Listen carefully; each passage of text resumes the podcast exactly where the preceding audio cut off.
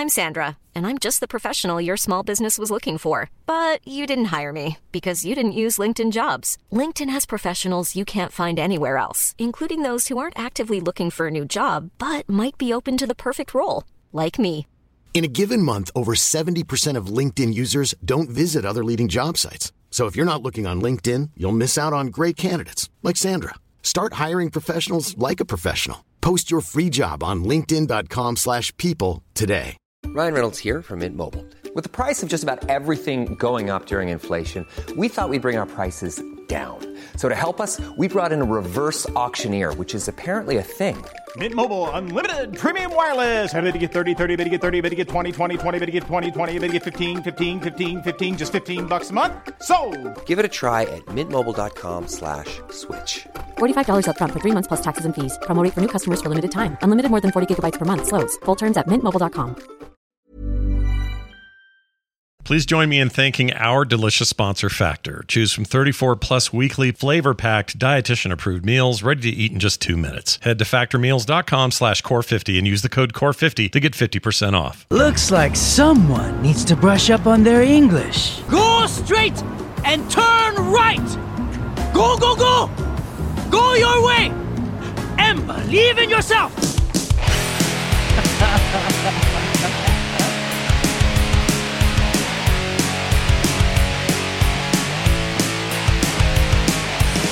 Hello, everybody. Welcome to Core. This is Core for Thursday, January 11th, 2024. I'm Scott Johnson with Beau Schwartz and Jon Jagger. We're here to talk about gaming, games, and all the things around the games. And uh, we're, we're glad to be back. Yeah, second episode of the year. Feels like yesterday that we were just starting the show. We, we, we realized right before the show we're pushing 10 years. That seems insane to say that out loud, but we are. Yep. A decade of core. Yeah. I mean, when did Heroes come out? 2014, I think.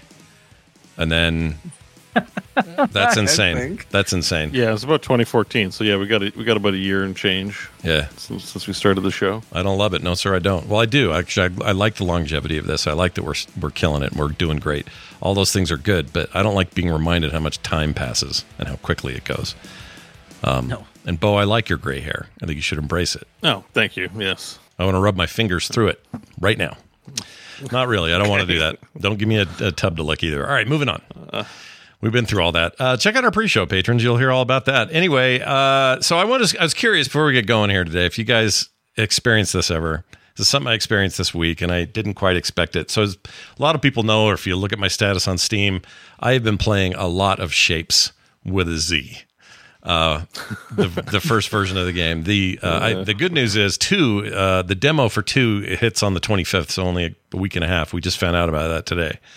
Um, and I'm very excited about the sequel to this game. But I've been playing it kind of being nonstop. you and the Shapez community that you're Correct, a part of. correct. Because you joined the Discord. Cor- correct. I'm on the Oh, yeah, you're in Discord. the Shapez Discord. Right, right, right. I did. I got on the Shapez Discord, and they're very nice over there. I also uh, the the developer of Shapez reached out to me after I retweeted something they said, and uh, that means I'm Oh, probably awesome. going to get the demo a little early, which I'm excited about. So I'll give that a shot. But I have been playing this thing like crazy.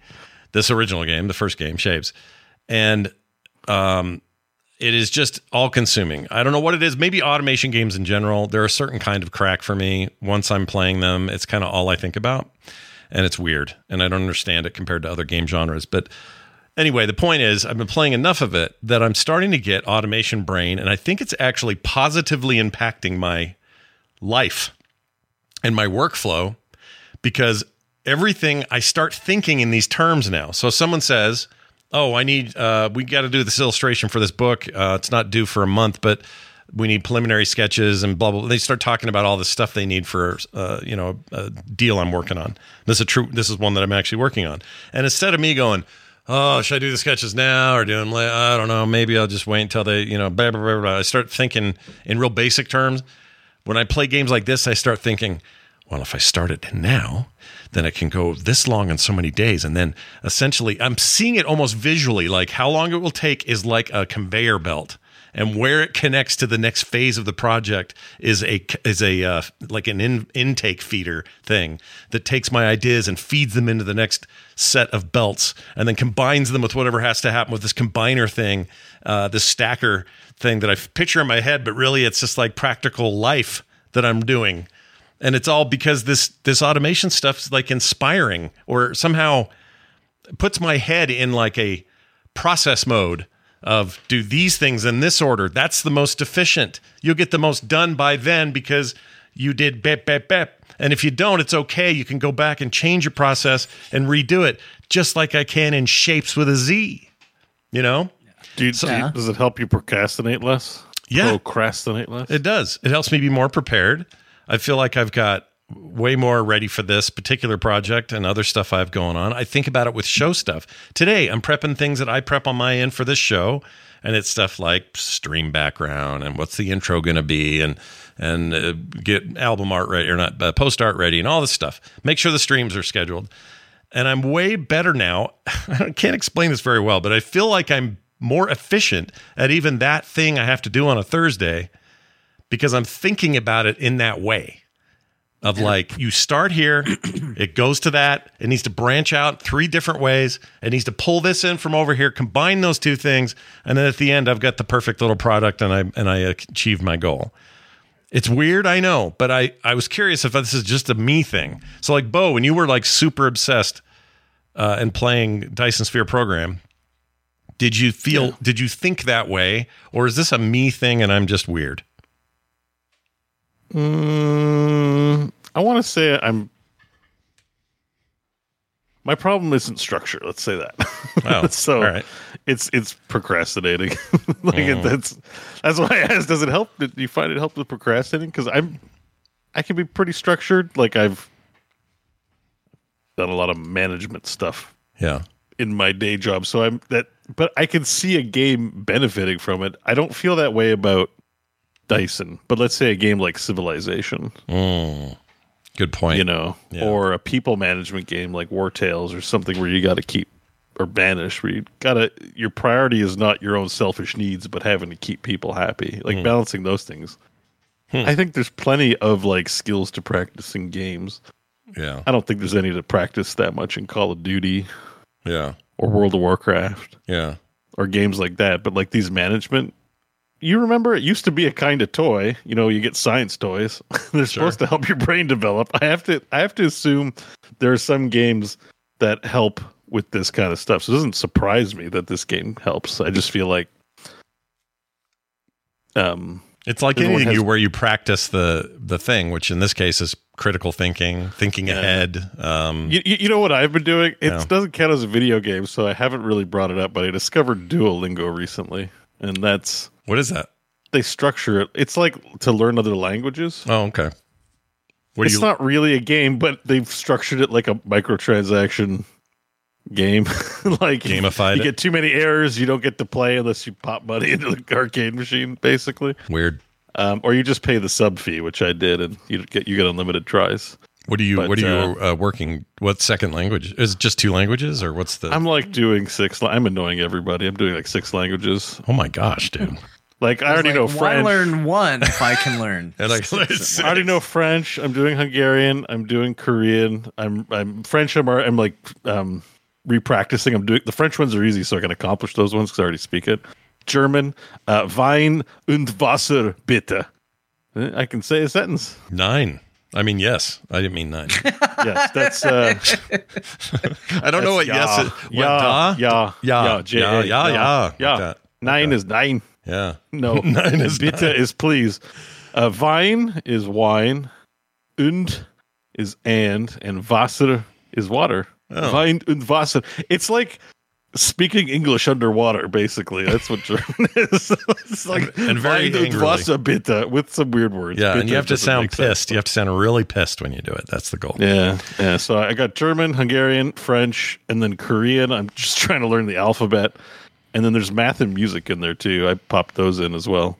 Ah, the language of mathematics. Yeah. Anyways, it's not really a game, but like it's kind of a game. Like you know, I got to memorize things and do little gamey things. So Sure. I think games can help you learn, and I think definitely those um production chain games absolutely, I think would help with um you know structuring the order order of operations. Yeah, and they do help me. They help me because I I've it depends when you ask me, but some things I will procrastinate. This seems to help me not do that.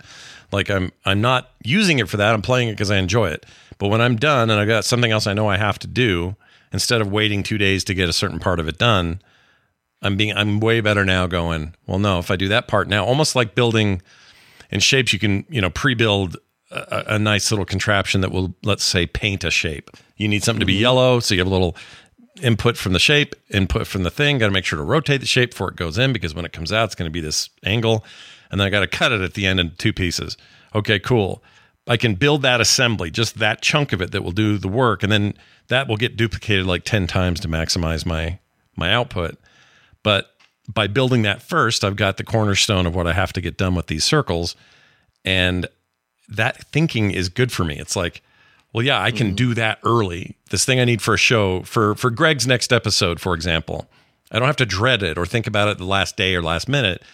I'm thinking more ahead, like, all right, well, we know we're having this person on. So that means we're talking these aspects of game development. So let's put aside a contraption of sorts in my own head here on the side and work on that. And then duplicate as needed or expand as needed or shrink as needed or whatever. That thinking is kicking in sooner and I'm putting stuff off less. So I don't know if I'm saying. I'm not saying this is like, hey everybody, with your ADHD and your and your 400 other things that make you put stuff off or forget to do a thing or whatever. I'm not saying the answer is playing shapes with a Z. I'm just saying it's for whatever reason it's put my mind in that kind of track and it's really been good for me, like in a bunch of ways. So Well, I think it's good to practice structured thinking, so it's probably is benefiting you in that way. I believe it. yeah. So there's that. Jon, do you have anything like that where you're like, you know, I think the biggest one for me growing up was playing the game Myst. Like I played that game when I was really young, mm-hmm. and it kind of taught me that you know, like cause and effect thinking better than what school was trying to do. And I just remember like getting through that game at the time. I would always come back to it and that series as a whole when I think about problems. You know, mm-hmm. like when I was learning how to do computer and IT issues, it was always like that's always kind of where my brain goes back to is like, okay, well, if this is the result you're seeing, let's follow the chain of logic back to find out what the problem is along the way. And as simple as that, you know, is on the surface, it's something that, you know, in my experience, not everybody does. And sometimes just the ability to follow a problem back to the source, um, like that is something that I've kind of carried ever since I was a, a big fan of the Myst series. That one really got me. that's a good one. As far as procrastination, though, uh, the biggest thing that seems to help me is um, watching characters in TV shows that are good at not procrastinating. like, Really? uh, like I'm not even kidding. If I watch uh, Breaking Bad or Better Call Saul, and you show me a scene with uh, Mike Ehrmantraut doing something, Mm. All of a sudden I'm like, oh, you just do it Mm. why didn't I think of this before? You just do it. Or, you know, Parks and Rec, I'm watching a lot of that right now. Um, you you watch Ron Swanson just be like, well, you just do this.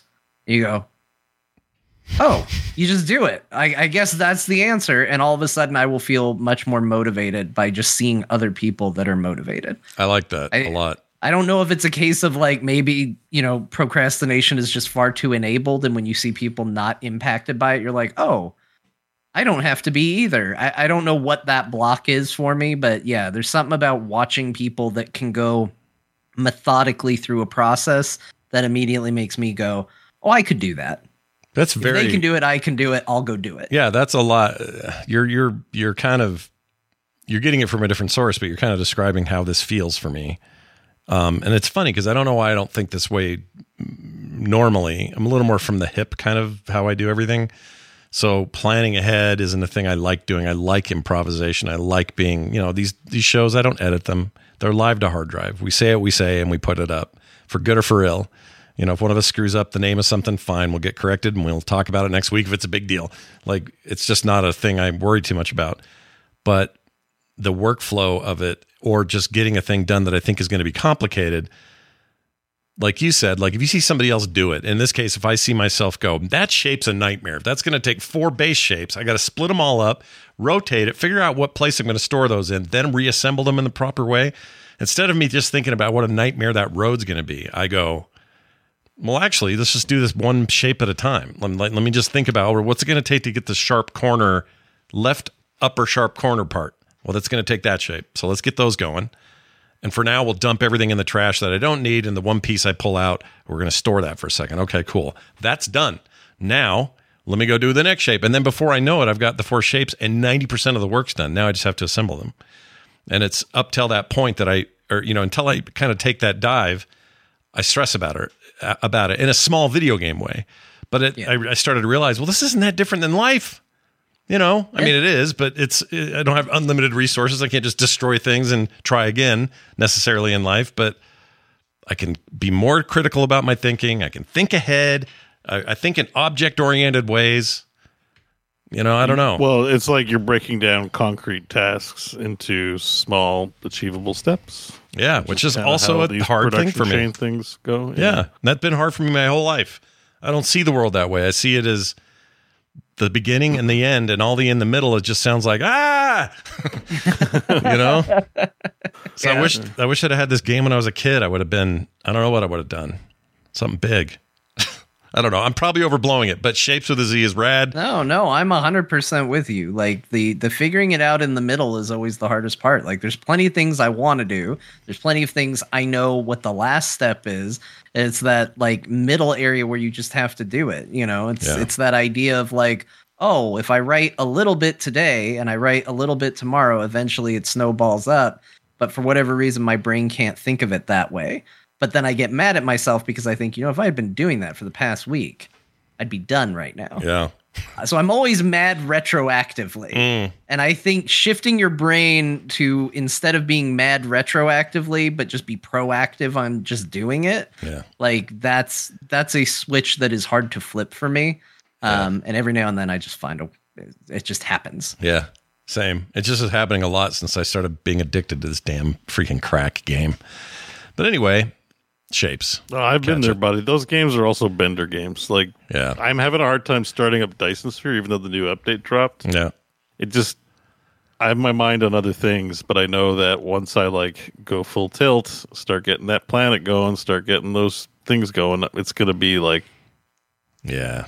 I'm not working now, so who knows how long. When I'm working, that was always that was always in my way. Like it was like you know seven days, eight days of zero sleep. Yeah. maybe I'll, at least I'll get more sleep. But yeah, no, those are it's a that game's a big project, man. Yeah. It's a lot. And sh- and Shapez like because I played a little bit of shapes with the Z. Mm-hmm. Um, you build on what you've already built, right? Like, are you at a point now where your machine is like kind of insane? Like, I mean, it's pretty contraption, or insane, but there are times where I'll go, Oh, I thought that was efficient, but it sucks. So I'm going to delete all of it. Not all of it, but a huge chunk of my map and redo how that stuff up there is working. And you it encourages you to because by default, the the resources are unlimited.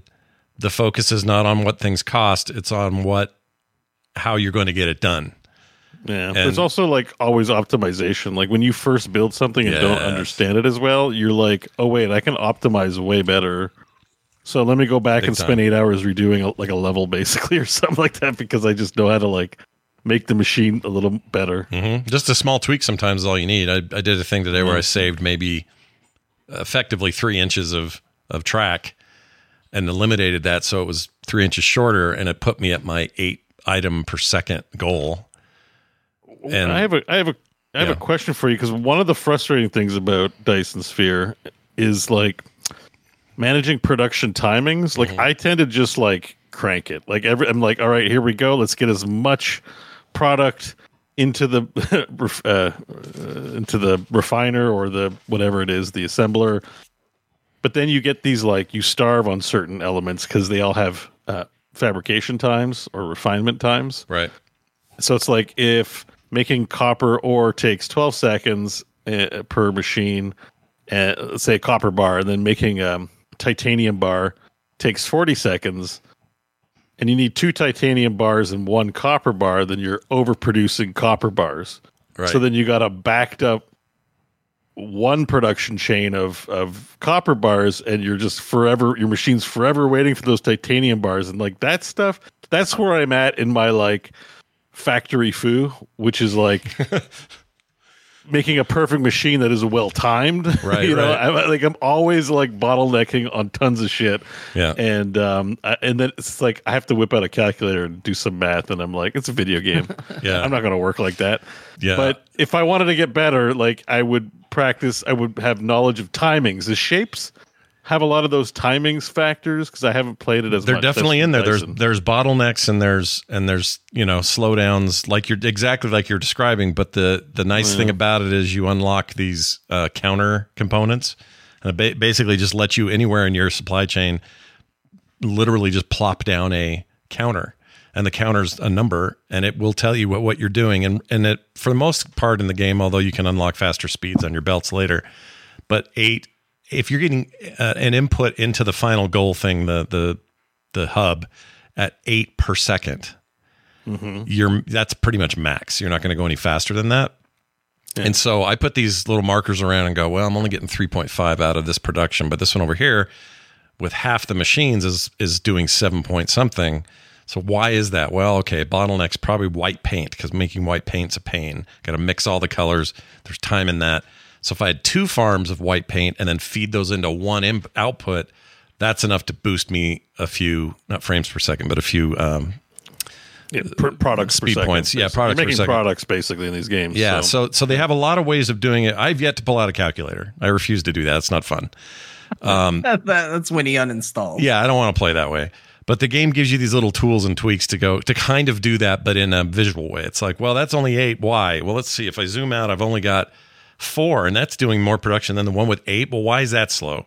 And then I realize, oh, it's because I wrap around it with this thing, or it's sharing an input or an output with somebody else, and I forgot I did that, or so I can remove that. Now let's see the counters. Oh, they're both at eight. Sweet. All right, so we're good there. And so there's a lot of that going on, but the game encourages that. It encourages you to say, "Oh, well, then wipe out that whole track because that's stupid. Now put a new one in." Um, and it's not hard. You don't lose product when you do it. You don't. I mean, you lose maybe a little bit of time, but I mean, that's what I love about the game. Is is it's just like this. It's not quite a sandbox, but it's kind of is, and it's also infinite. There's no edges to this world. Um, yeah, I zoomed out. It just seems like just goes there's- forever. There's product everywhere, like primary product to put on conveyor belts and just run everywhere. Yeah, there's color Very patches. abstract, yeah. You have two kinds of inventory. One or an inventory, but resources. One is shapes, and the other is colors. And then there are only three colors. So mixing those colors in different ways is how you achieve weird color requests. And then the shapes are crazy all over the map. And so sometimes you need, you can't find the one you need that's just the whole shape. So you mm-hmm. found one that has on one side the square edges, but it has the points on the other side. Cool. If I get two packs of those or patches of those, slice those in half, and then throw away the square sides, reassemble the pokey but flipped, like a 180 degree flip on the pokies, I effectively make the shape I need myself. And if I'm efficient with that, then there's plenty of it, and I can pump that into whatever I have to do. I mean, there's just there's a lot of there's a lot of shit going on in that game, but in a way that is very easy to get into, and I'm absolutely freaking addicted to it. So anyway, I'm just saying, and it's enriching your life. yeah, like Satisfactory, other games like this, oh, they're all like this. I think to one degree or another. The the reason I think I like shapes and I prefer things like Factorio and uh, Dyson Sphere, I like the I'm out above this world kind of viewpoint. In the case of Dyson and and um, uh, Factorio, you're a little dude running around, so the camera is centered on you unless you use mods to change that. Um, so you do have a slightly more limited view.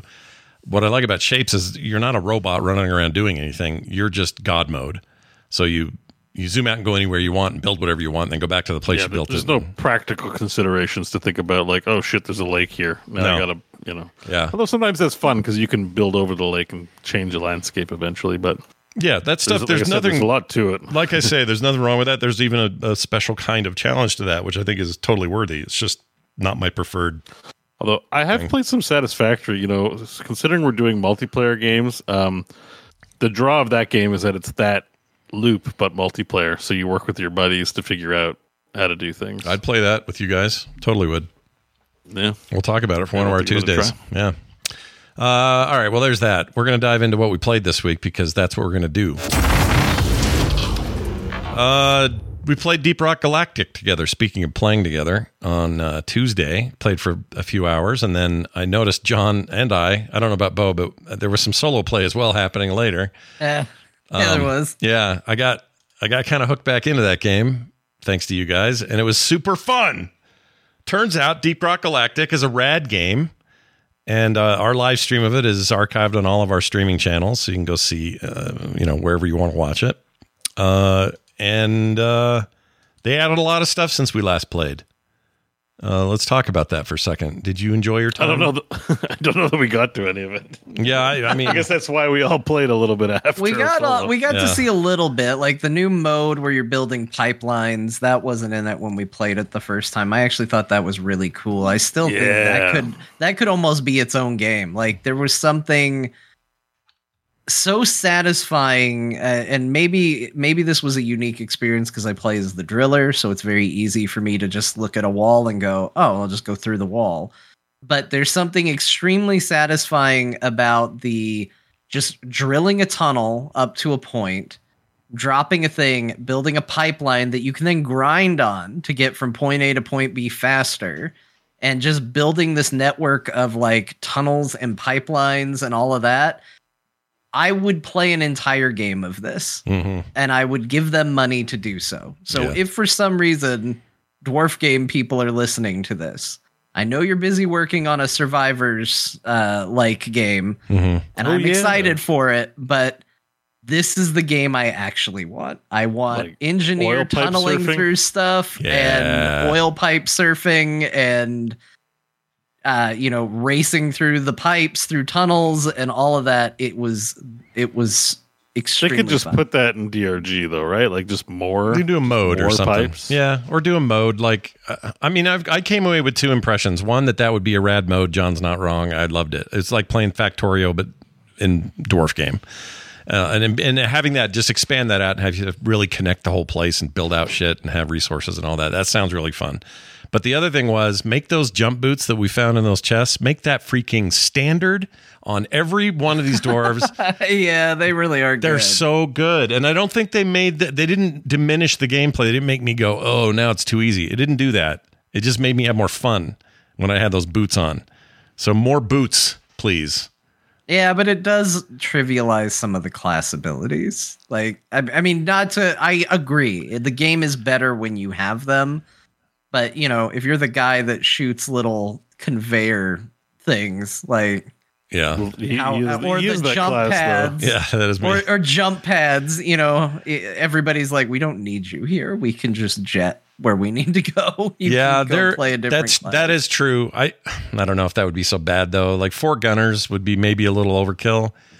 Um, because you'd just be too, but maybe that would be fun to try. I don't know. I don't know. I'll tell you what it would be nice in. It would be nice if you're doing solo. Hmm. Because I did play a bit of solo because I'm trying to just do my promotion. Yeah. And the game does have some limitations of what you can do in promotion uh, versus, you know, with friends and stuff like that. Yeah. So uh, I am I am doing that right now. So I'm playing solo a lot more, and I feel like, you know, they give you Bosco for solo mode to kind of help out with not having other people there. Yeah. I feel like giving people jump boots in solo mode would also be a pretty good, like, hey, let's make this a little a little friendlier if you're going to just be going in in that way. You might even be able to get rid of of I almost said Costco of Bosco. Costco. Yeah. Costco, Don't get, rid, of Costco. I like their hot dogs. Um, but no, don't get rid of him. Or you could get rid of him because part of my problem, or the reason I use him, is like, well, there's stuff to mine way up on a wall I can't reach. So go do that, Bosco.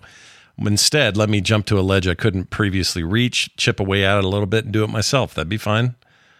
You know. And John, you've already got kind of a I won't call it a cheat mode, but your ability with limited, uh, you know, limited um, capacity is to drill through anyone and go anywhere and go through anywhere you want to go, and it's pretty awesome.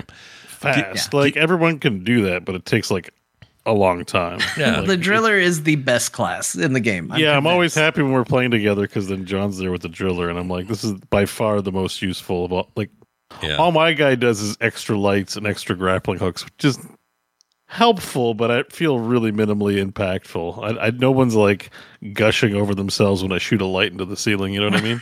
yeah, but, but, we like- miss it when it's not there. I will tell you that. Yeah. Yeah. Maybe I mean, like I said, it's not terrible. It's Right. just I feel like wow, I love that Jon's part of the team. He just made a hole. You made an awesome hole and put pipes in it. It was like a whole ride. It was like is it Disneyland? So the trick is uh, default boots for all classes except for the driller. Driller can just do his drill business. I'm fine. I'll give up. I'll give up rocket boots for being a driller. Yeah, give you a slightly more inventory on the stuff you need to burn for it, though. So it's not you're not always Yeah, yeah, Or that would be just- nice. Yeah. Just make it really easy to find when you get in the level. Like always put it in like in the first room or somewhere nearby. Yeah, I like that. But this game, I mean, they already make you play Flappy Bird to unlock them. yeah, that thing, dude. That's its own punishment. Like you can really just let people have it because they have to play Flappy Bird to. Uh, That took to me unlock it. forever to get through that first Flappy Bird thing, and then the second hacking it gave me was a different game. It was um, it was like match shapes. Speaking Yeah, of shapes, that one's pretty easy. That one's not the bad. Flappy Bird, I sit there and just I'm like, oh, I still feel like we haven't seen all the new stuff there is there too. If oh we- no, no, we I played. think there's we got a like ton. Yeah, yeah, there's a lot more to see. Um, but it's fun. That game's great.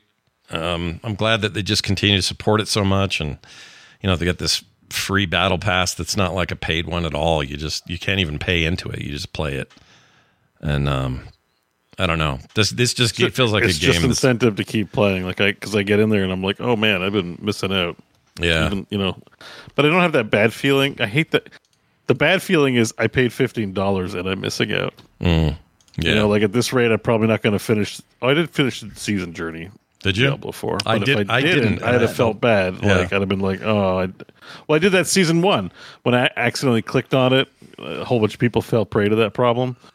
Um, right. I didn't get any anything from that battle pass. You know, it sucks. Ugh, ten bucks for no- well in Canada, fifteen bucks for nothing. Yeah, yeah, feels bad, man. Ugh. So I like that. yeah, I like that you're you know you don't have to pay anything. I think you can still buy cosmetics, but there's so many cosmetics. It's like, what's the point? I don't even know. Is there a store? Because I can I can't find any they store have uh, supporter packs. No, it's like supporter packs. Like if you really Yeah. want to help the team, you like can. DLC and stuff. Yeah. It's like a give me my give me all your money. No, what give you all the money? What Give is you- it they say? Take take all my money. Take give. take, my money, please. There you go. it's for the take my, take my money people. Show me the money. Uh, wait a minute. Just- Dirty money. I don't know. Take all my money is like you know when you're getting robbed. That's not what I meant. No, no. In fact, that we like this. This is the kind of developer we like their their methods of money earning. Sell the game. I think they're pretty good. sell some DLC, have a really great game to play. I think their Vampire Survivors is going to be good, Jon. Uh, I thought it was pretty good what I played. I think the the Oh, biggest is out hurdle there, they're the demo. Yeah. the the biggest issue that they're going to have is that um it's just taking a while um which is kind of a problem because it's such a like so many games are coming out in this space that like the things that felt really advanced about it are already kind of feeling a little bit dated when you look at um some of the other stuff that's come out They're going to miss their window. Eh? yeah, I mean, it kind of depends on how fleshed out the whole thing is when it comes out. Um, you know, I just did the one little demo. It is cool to be able to like tunnel through walls and stuff like that. Like, and I don't know what adding new classes and you know how deep it's ultimately going to go. Um, but you know, I play a game like Death Must Die, and that feels Yeah. newer and fresher than what I played with it, and it's not out yet. So um, that's my one concern for it. But I liked what I played. Like, I I will definitely pick it up and try it. They're mining. mm, I mean, I didn't play it when that dem- when that fest thing happened when you did, but the the the ability to mine through things seemed pretty cool. Like that was a one differentiating factor in that game compared to other Vampire Survivor likes. So that looked cool. Um, yeah, I just after playing with you guys, I just really want them to make like a builder mode, like a just have some more pipes to grind on and give me some shit to put together. I just want to grind pipes and dig holes. That's Yeah. all I want. That was And, really fun. uh, in cool caves. And I do want to fix it. I also have to say special shout out to whoever did the animation for fixing the pipeline. Yeah. There's a little like pneumatic hammer tool that you pull out during the animation for it that is like video game it's so satisfying Yep. you just lift it up you just like smack it a couple times you lift it up and it just goes and like every time it hits, I'm like, oh, this just feels good. Well, to, to their great. to their credit, the one that's like you moving a tank driller through the through the thing, which we didn't play the other day, that also has that tool. But um, uh, it's it, uh, give me that tool all the time. Give it give it to me every chance you need me to fix anything. I'm ready. Oh, and their hacking robot is fantastic. Oh my gosh, dude, I love that. Although their my animations and sound are really, really. I good. did a solo run after you know we were talking about some solo play. I chose that kind of map again because I had so much fun with it. I got the worst dice roll on the map though, like super windy. Well, unless you're a driller, okay. If I was a driller, this would have been no problem. Um, or if Bosco would do me a hole right where I needed him to, but he won't unless it's dirt. So I had this windy path of snow that slows you down, so I couldn't hold shift and run. Uh, and so I had to just go and drop a module, drop a module, drop a module. I think it took me 10 or 11 of those damn things to to create the connection that I needed because I couldn't drill through to where it was. So it was this moment of both like, oh, that's a bummer. I got a bummer roll on the map generation, but also it'd be nice if Jon was here, you know? just Because you No would have made you would have made a hallway straight there. Would have been no problem. But Yeah. I, I, I couldn't manually do that. But it was still fun. I still got it. Still beat the level. Got back. Made money. Bought some skin stuff. Uh, I think I'm sticking with the gunner. I even I tried. I went with a, a couple of the others, and I just once you're used to one, I think you kind of stay. I don't know. I like the yeah, gunner a it lot. feels. It just feels right. Feels comfortable. Yeah. So we'll see. But maybe more of that on Tuesdays. We'll see. Uh, I don't see any reason why we wouldn't, but that game's rad. And Deep Rock Galactic's still a threat. So go play it. Um, all right. I also played Horizon. Z- Oh, sorry, Beau. What were you going to say? Well, I just have one more thing that I need to compliment, but the hacking robot is the best. Yeah, that's great. Jon just said that, but yes, I love Oh, the okay. hacking robot. I don't know why I didn't hear it. Yeah. No, he, don't, know, don't know why. it's all right. It's He deserves it. I was extra thinking about saying it while he was saying it, probably. It's so nice. We mentioned it twice. That's because right. It really is that good. The animation's great. What it does is great. Uh, whatever. These guys are working on a different level. I can't wait to see what they do next after this and after the Survivors thing. No idea what they're working on.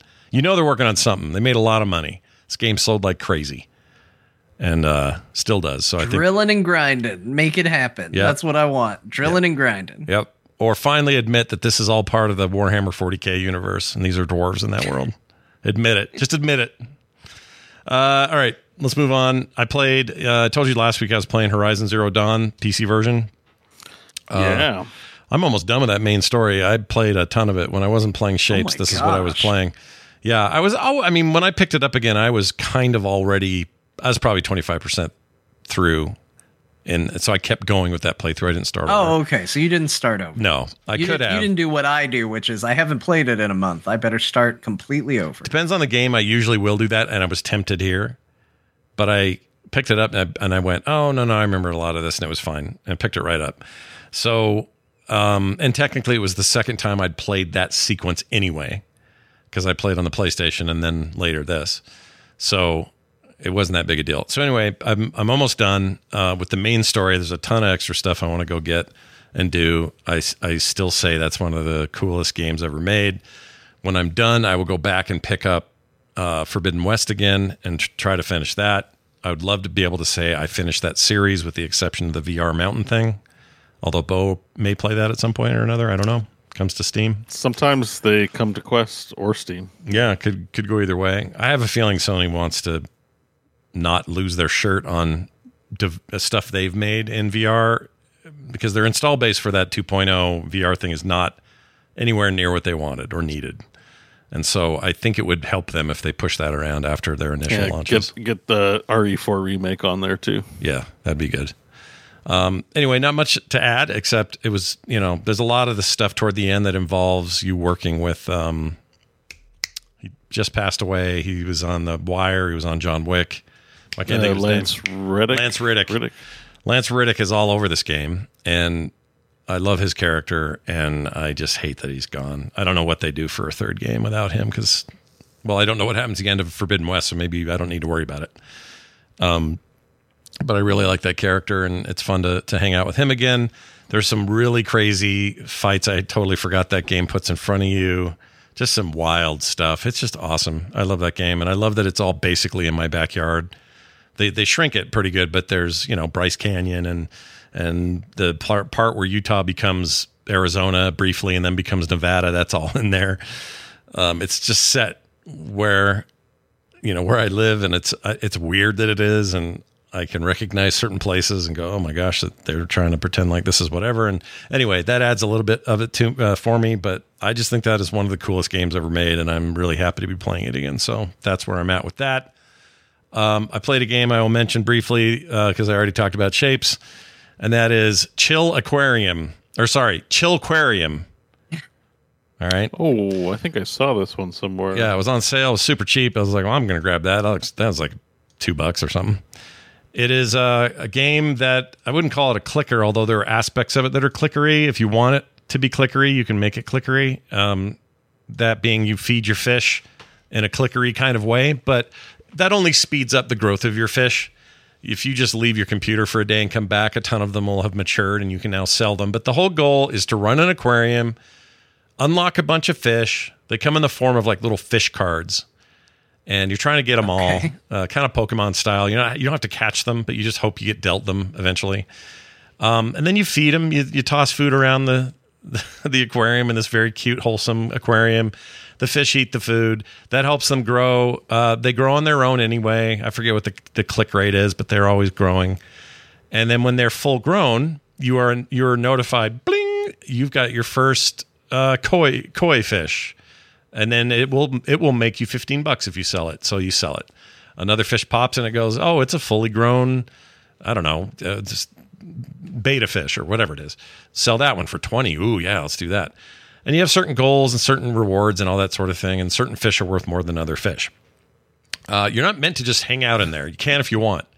But usually what i do is i'll go in unlock a bunch of fish uh, spend money on fish throw them into the tank feed them real quick and then i get out and then I'll go, oh, it's five o'clock. I'm going to go check on my fish. And I go in there, and all but maybe three babies have matured and they're sellable now. And they're also telling me what they are. If I've already had them, they don't inform me, but if they're new, they tell me. And then I sell those. I make money. I improve the tank. I add better food. Uh, I can make a more interesting tank with different sand or whatever. These things all have effects on how quickly you get your fish or which rarity comes up, that kind of thing. And uh, it's that's it. That's the loop, and it's a very fun little loop, little wholesome, sweet little game. You're having fun with it. Yeah, it's totally fun. It's it's definitely kind of um, uh, what's what are those little things we used to have? A little Tamagotchi. There's a Tamagotchi vibe.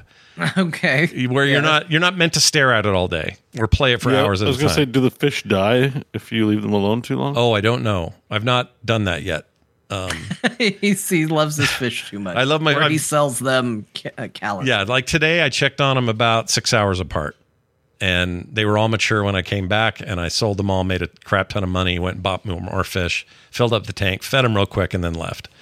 So that's how you'll play this game if you get it. It's cheap for a reason because it's you know that isn't much of a loop, but it's a satisfying one. And you watch numbers go up, and you buy better shit, and then more numbers go more, up more expensive than the Vampire Survivors. Yeah. What is it? Well, it was on sale for like two, but what is it now? Probably off sale now. I don't know. For me, it's six twenty three Canadian. Okay, so it's probably about four ninety nine here, and I, Yeah, they had but, it like um, fifty percent off or something.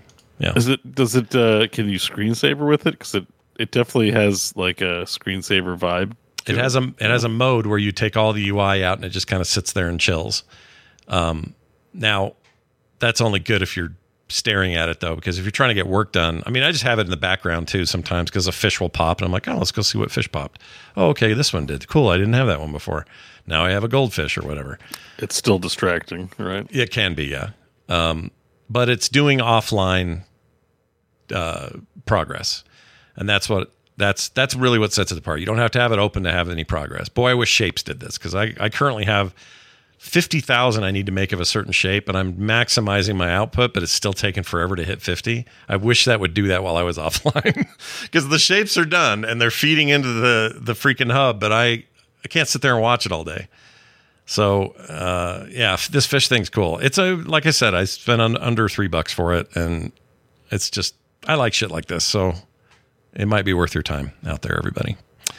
Again, that is called Chillquarium just like you think it's spelled. Uh, that's it. Oh, and a reminder that Shapez 2 demo hits on the 25th this month. That's Shapes with a Z and 2, the sequel. Z. I wonder how many people have heard you talk about this game and actually typed shapes with a Z as the full title. Oh, I didn't think of that. I mean, I know they sold, they've sold a bunch because of the show, because I keep, I won't shut up about it. And so they've sold a lot of Shapez 1, which, you know, getting toward end of its life cycle for a sequel, but still, uh, I think we I think we made a dent, which is why I think they reached out to me. I don't know actually. Um, it may have just been the tweet, but anyway, uh, yeah, Shapez two getting a demo. Make sure you pick it up. Twenty fifth is when it happens. It's a. I think they already have a listing on Steam. Well, I know they do because I've wish listed it. Yeah, I've wish listed it too. Yeah, uh, Jon, you Yes, re- you rec- you recognize that intro today for a reason. Uh, I did. Yeah. I- So uh, yeah, I what are you what are you did. playing that reminds you of that? I am playing finally, properly, Yeah. dedicatedly, Yakuza like a dragon. So you're in. You're in. You're into I am. the end. I am in. I am You're not in gonna until slack? I beat. No, Even if I'm you don't gonna- feel like playing it, you're going to sit down. You're going to play that turkey. I will never not feel like playing this game. Great. But Beau has spoke volumes about this game. Yeah. Yeah. He is 100% right. Yakuza Like a Dragon is such a good game. Yeah, It is so boy. good. It is, Yeah. and like it has a bit of a slow start. It's good right from the get go, but it gets so much better. Yeah. And right. and like that's that's the thing is like I, I've seen some people say, "Oh, I started it, but I didn't really get that into it, or it just feels like it's a slow build. Is this all I'm going to be doing?" You know, you kind of just see that sort of thing. There is a lot of dialogue. There is a lot of story. There is a lot of you know cutscenes and stuff like that. But this game is so genuinely funny, and I thought, you know, based on the things I had seen, I'd watched Beau play a little bit of it. I had seen cutscenes everybody wants to show the absurdness of this game. It's sort of the same thing as like with Final Fantasy 14. You see a lot of screenshots of weird shit. And it as a, as a result, you you think like, oh, this game's just going to be uh, tomfoolery nonstop. It's just going to be giant uh, crabs. Uh, it's crawfish. Uh, it's just going to be a giant crawfish and um it's going to be homeless people breathing fire and sicking birds on people and like that's all that this game's going to be all that stuff is there. I'm not going to pretend it isn't. It's there and it's wonderful. But what it also is is it, it is a very compelling sometimes violent sometimes depressing story but also an incredibly heartfelt and compelling story. Like we talk about this a lot about how um it's important for stories to have heart. You know, we've talked about the Trailer Park Boys a lot on here, and that show can be extremely offensive and stuff like that. But part of the reason why it's so easy to say, you know what, it's fine, in spite of all the awful things they say and do, is because you feel a heart behind it. Same principle here. Like this story has already told multiple stories that have just made me go, damn, this is so good. This is so so good, and uh, I I am absolutely loving this. I couldn't be more excited for Like a Dragon Infinite Wealth. I saw a poll on Twitter today where I think it was uh, Games GameSpot was asking uh, which of these is going to be the first game you buy this year, and Infinite Wealth was not in the lead, and it's a crime. If you if you like It's not in the RPGs. Where's the poll? if if you guys I'll fix this like. RPGs, go What- what- play this game. You don't have to have played previous Yakuza games. You What was the don't winning one? have, Uh, the winning one was I want to shit on it. I don't remember. It's, there were there were four of them, and they were all beating it. That's what bothered me. the most. Oh, oh, oh. It's crime. It's a it's a crime what's happening because yeah. this game is is so good. The characters in this are so good. And I'm not even done with it. Like I think I'm on like chapter 6 or 7 or something like that. Maybe not even that far. And I watched the trailer for Infinite Wealth today.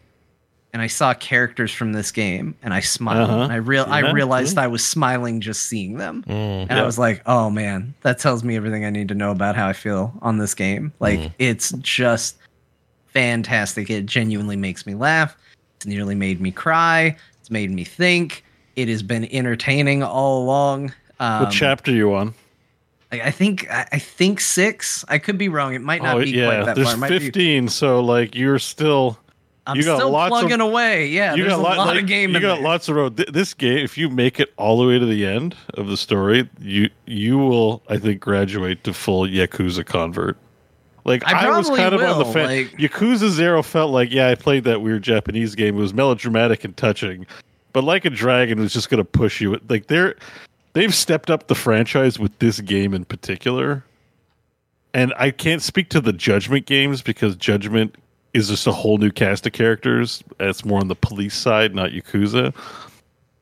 They're really well reviewed, but I can't comment on it. But like, anyways, it's you're you're you're. I, I'm glad you're spending time talking about the actual heartwarming story behind all this because it's so good. And it's Well, like, yeah, it's- and I mean that's the thing is everybody sees everybody sees the the big yakuza boss in a diaper, right? Like Yeah. and goes, "Oh, I think I know what this guilty. game is." I always show that. yeah. What you I, and I do too.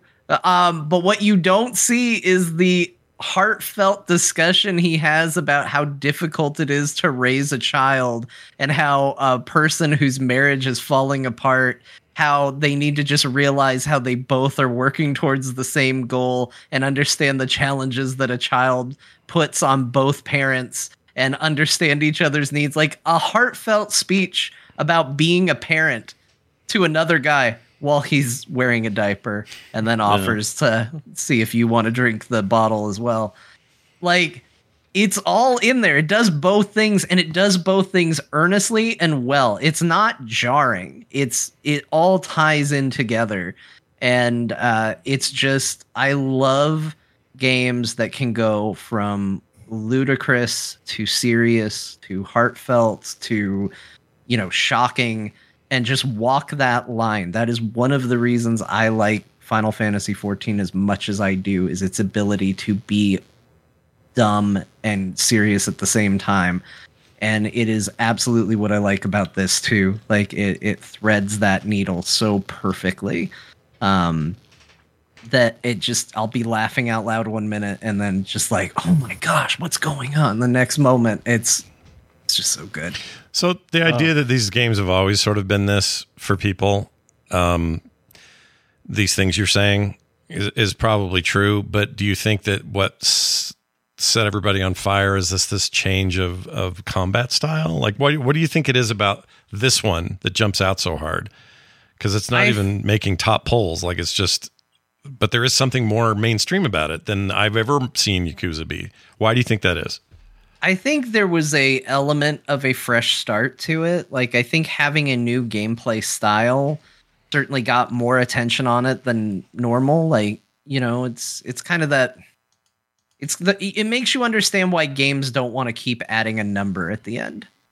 You know, like especially games that are actual sequels, right? Like it's easy to go, "Oh, it's Final Fantasy 16," but you don't have to play 16 Final Fantasies, you know. Right. Like you can just play it. People know that.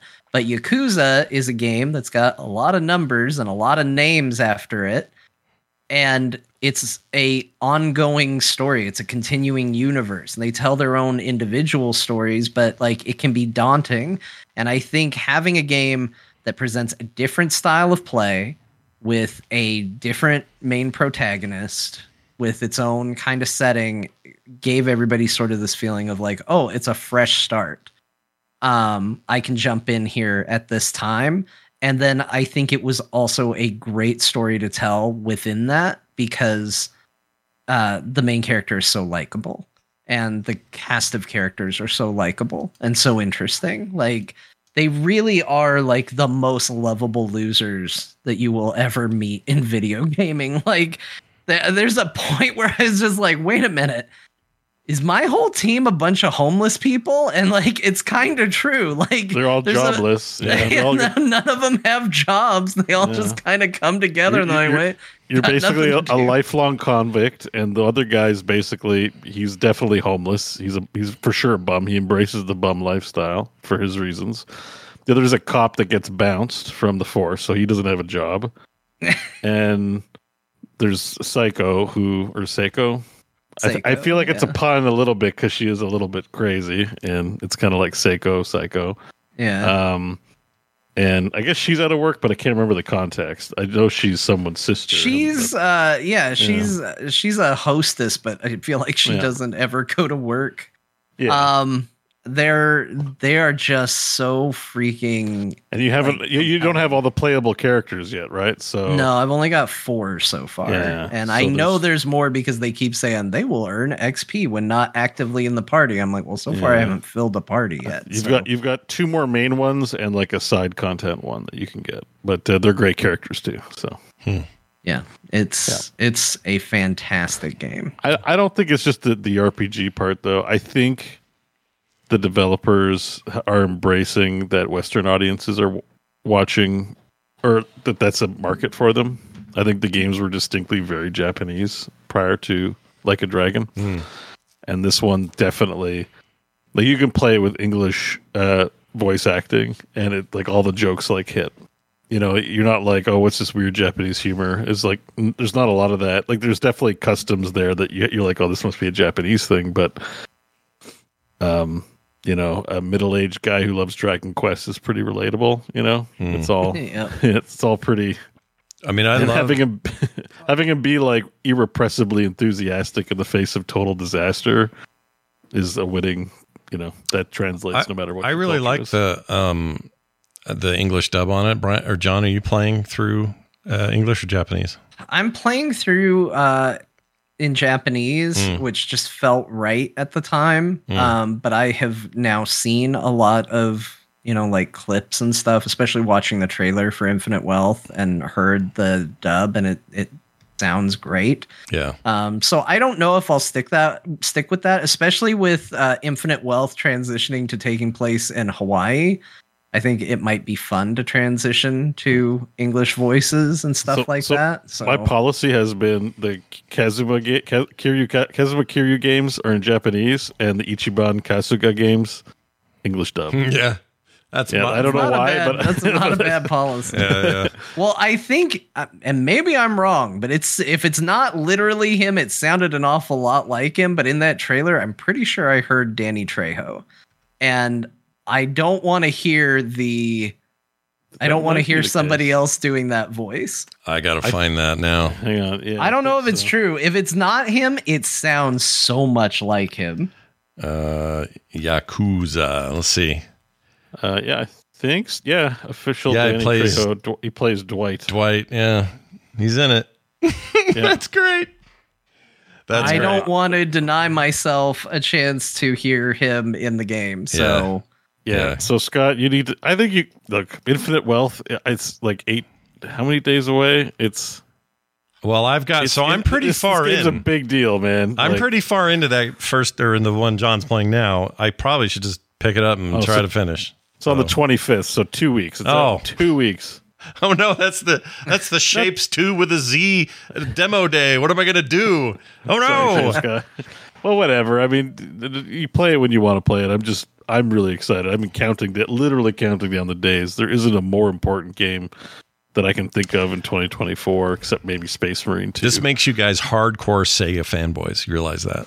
You're yeah, Se- yeah, fanboys it's now. insane. But like, yes, like you got to give credit. It's like you don't think that it's a Sega property, but then you, you know, even though there's tons of Sega arcade games and Sega gets, there's even Sega dinners and stuff. But like, yeah, Yeah, this is like this is a, this is like an awesome thing Sega's been doing over the years, and uh, it's like hitting high marks. I mean, They're- like it, even the man who erased his name was incredible too. Like I, I thought it was like I've played, you know, a couple, I played Yakuza one and Yakuza 0 and this the man who erased his name. They're just like they're using the blingiest of tech. Like everything looks good, is well animated, superbly voice acted, well written. Like these guys are firing on all cylinders. This is a great franchise that the West is like. It's kind of a shame they didn't get a single nomination. But Infinite Wealth stands a better chance. But still, it's kind of a shame that Man Who Erased His Name didn't because it's fantastic game. Yeah. There's a interesting, sorry, little side note. Um, some news happened that we don't have on our list later, but Sega, uh, uh, Sega of America and Europe has a new president This is Shuji Utsumi, I think is how you say his name. He's the new president and COO and CEO of Sega America and Europe. Uh, he helped launch the PlayStation in the States for Sony, the Dreamcast for Sega, uh, involved with directly in the creation of Kingdom Hearts. Many uh, many people credit him entirely with that happening at all with Square and Disney, uh, and also helped Q Entertainment make big hits like Lumines and some other stuff. He's their new president. All I'm here in the states, by the way. So I think that's really good news, like for Sega Well, there- there- in general. There's a whole bunch of Se- Sega like rebrands coming out, Yeah. right? We saw that at the VGAs. Yeah, Yeah. new taxi, crazy taxi, new. Uh, what's the what's the tagging Jet one? Grind Radio. Jet Grind Radio. That's it. Yeah, a Golden bunch of stuff. Golden Axe looks insane. Like I, I have a feeling we're about to see Sega in their publishing time, which is where they are now. I, we're about to see a resurgence, big time. I don't think we get a new console. It's not what I mean, but I think that him at the helm and all this stuff coming out and the success of stuff like this, like Sega's having a, they're having a moment. That's great. Yeah. Their Warhammer stuff's doing really good, or their uh, Total War Warhammer games, and they're kicking butt. Anyway, uh, awesome, Jon. You're making me want to just pick that up again. You should. It's really, really good. I think I might be farther than you now. You are. you, You, have, are. Do you have four characters? I have three, I think. Okay. So yeah, yeah, you gotta get in there, Scott. You I gotta know. get in there. I gotta It's get so in there. good. I- It is. I knew. I knew. I really have a good excuse for why I didn't finish. I just, you know how it was. Other games It's came a out and we big played. them. long RPG. Yeah. Yeah, that's had a big those one. guys. That's why you gotta like you gotta commit to it. It's not a short. It's not a short guy. It's a big game. It's a long game. Well, and speaking of, let me tell you about the other two insanely long RPGs that I'm playing. Why I'm playing three RPGs right now is beyond me, but it's the it's the ship I'm in. Because the other things I spend a lot of time with is uh, continuing to play Final Fantasy X. I'm finally starting to like it. And uh, playing Sea of Stars, which I liked from the beginning and continue to like. So um, I don't Oh, have a lot res- to say new on those. Are you resuming your your gauntlet of all Final Fantasies? Is this what we're seeing here? The- I think yeah, so. if I can get through 10 eventually, like, my you can make it through ten. You can make it. I believe in you. It's I not, mean, why is ten so? What, uh, I'm not. I don't mean for you, but I mean in general. People say this. Why is ten considered the one hard to get through? No, t- people love 10. I don't, I don't think I'm in the majority thinking 10. There's a is- fan for every Final Fantasy. You pick one Sure. Final Fantasy and you say that's the only bad one.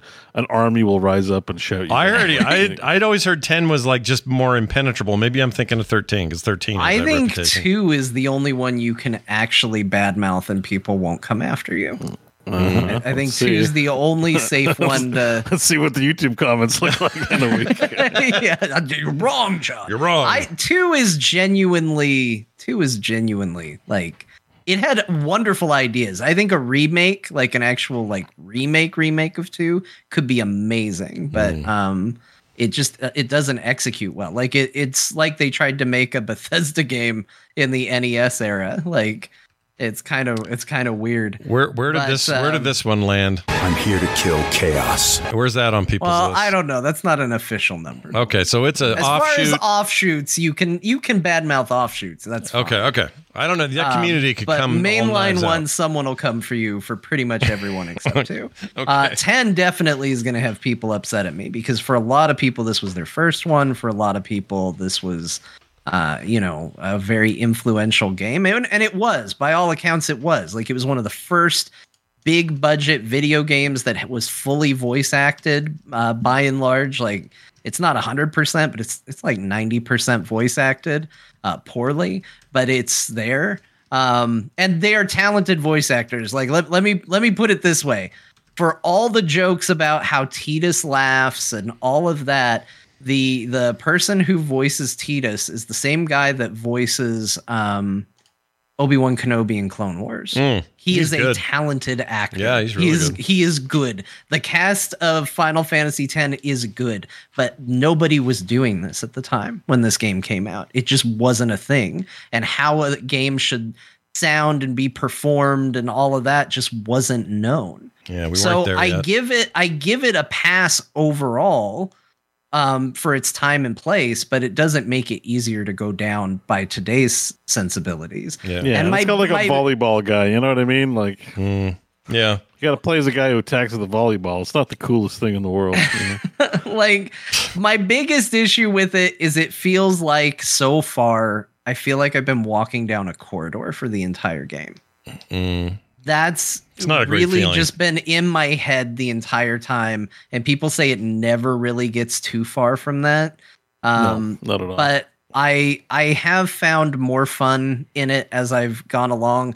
I think the combat system is good, but I think it has some flaws. Um, you know, like I lost a fight for I think one of the first times. Uh, last time I played it, I lost a boss fight really badly, and then I tried again and I won. I, I basically got destroyed the first time and then I destroyed the boss the second time, but not really because I adjusted my strategy, just because that's the way it works. And I Mhm. don't think that that reflects well on the design of the Is the that the game with Paradigm Shift as its Paradigm Shift, or is that 13? No, I think that's 13. That's 13. Okay. Yeah. 13 was controversial, all right? That's not just me. I love 13. I think it was, but it, I can't remember. Like, maybe, I think it was controversial because it had low frame rates on Xbox, and um, also it was corridor like like 10, which was a a reoccurring criticism. I think people have just given up because like even remakes kind of corridory, but Maybe I'm thinking of 12. They because- hide it a little better by having some open areas that you run around in, but but you know, I am curious to see what uh, Rebirth looks like because now we're going to where the overworld would have been. oh, right. And I Yeah. feel like the overworld is a good way to get out of the feeling of corridors. Yeah. But it, it really has been like, hey, you're in a zone, you're going to go through the zone. I got a feeling it's just going to be corridors again. I got a feeling. Uh, it, it could be. We'll see. be. We'll I mean, see. it has it has been the it has been the trend. Um, but it, it feels especially egregious in ten. But I am finding things to like about it. The story is uh is doing better than it was. So I, you know, I'm finding fun, and I don't know if chat is trying to uh, cause a Well, ruckus by saying we had a whole show about this. Tidus. We've had the Tidus Tidus talk twice. I changed his name in my playthrough to T E E D U S. No matter what you think it is, I changed his name. It's pronounced Tidus. Tidus. Um, go do your own research. It's pronounced Tidus. yeah. I, I don't like it either. That's how it's pronounced. Yeah. Go look it up. Yeah, it's not like you just, uh, about it. it's, you're not just choosing the one you prefer or don't like. You went and looked. You found out. We I- found I, out. I did the research and then I changed his name. yeah. So there. You Can't, On you top can't of always it. you can't always count on the romanization of uh like the, the like because I learned Korean and like they have what's the romanization which is like using the English alphabet yeah. but the letters don't sound the same. No. It- it's like you see an R but you're supposed to go nah Yeah. It's not weird. her. You know, it's like it's like so your English brain is still messing you up Mm-hmm. on the romanization. So it's probably happening to Tidus. Yeah. I heard his real, the way you really pronounce it is this. It's- I should have just named him Robert. It would have really gotten, Robert. gotten a lot better. I, I never get sick of hearing that. I know it's one of the most amazing, amazing death sound clips of all video gamedom in a game I've never even played. I know Jon, you Just that played they some Sekiro, but I, I that game's ama- or that sounds amazing, so good. Uh, it was Sekiro, right? Then just die twice or whatever the hell. Uh, yeah, yeah. yeah. I think so. I think that's right. I think I don't think that's the title, but yeah, that's it. only ninjas, die, twice. Only ninjas die Only twice. Ninjas Die Twice. My favorite jo- James Bond movie. yeah, you know that old favorite. I think it's Shadows die twice. Oh, is that it? That's- Die, no, die. Shadows never die. No, wait. No, Shadows die twice. Sekiro. It's Sekiro. Old Shadows, die twice. Sh- You're right. It is That's die twice. name. I thought the die twice was the wrong. one. Sekiro. Quantum of Shadows. Yeah, you, Quantum of Ninjas. you dipped you dipped in there briefly, but we never really talked about it. I don't know if that means you're just going to go back to it at some point and then talk about it or whatever. What was your What, Sekiro? yeah, what was your takeaway there? Did we talk on the show about it? I oh yeah, it. Beau did briefly play it. I, I, I, played it a little bit. Yeah. Okay. And Jon, I thought you did too for some reason. I loaded it up and I couldn't get the uh, HDR to not try and turn on, and I Yeah, I hated had how to- it looked, and I stopped playing it. Why is PC if you don't have HDR, HDR, so hard? although 'Cause- Why is PC HDR so hard for these developers to get right? I don't get it. It's PC only, by the way. Console HDR, beautiful on a TV that supports it. It's beautiful, no problems. But I try to use HDR in some games on PC. Utter trash. It looks like so gray bad. mist. Yeah. Yeah. I'm sure there's It something. looks like somebody half turned off your monitor. yeah, Yeah. it's terrible. It's like just it's like it's like a wannabe sepia filter that's not working. Yeah, Like Yeah. it's just like what's this junk? Like it's so terrible. yeah, it sucks ass. But and for some reason, Sekiro is like finicky about it because a lot of those games you can shut it off. It's not finicky, but Sekiro's like, me, me, me, me want HDR, blah, blah, blah." like it just it, it gets frizzy and yeah, and I was at a point where I was like, I'm looking up a mod like to install to just make it work properly. Kind of, it gave me It's the gave, you know funny gave me enough, uh, made me grumpy, and I just gave up. sure. Armored Core uh, Six also has this problem, Hmm. but you just turn it off and it's fine. It's good. like you it- you load up the game and you go, "Hey, don't do that," and it goes, "Oh, sorry, I'll stop." Let's get Sorry. back to the Sekiro. Sekiro was very cool. Like the the amount I played, it was awesome. Actually, Yeah, a lot of people love that game. It's got good combat system. Uh, all right, so let's move down the line here to Beau. You tried MythForce. I can't think of what that is. What is MythForce? Um, so MythForce is a four player uh, looter shooter roguelike. Uh, the main draw of which is that it's stylized like a like a He Man Transformers, you know, eighties cartoon. oh, and yeah, it has the look at this. soundtrack to back it up. Uh, apparently, they now just put in an update. So I haven't really played it before the combat update, but I think there was some grievances about it because it seems like they put a lot of effort into making it more snappy. So I can't compare, but I picked it up on sale, and like a lot of other games. But this was um, I just like these roguelike little games. I gave it a try, Yeah. and uh, I will say it was all right. Yeah, all right, eh?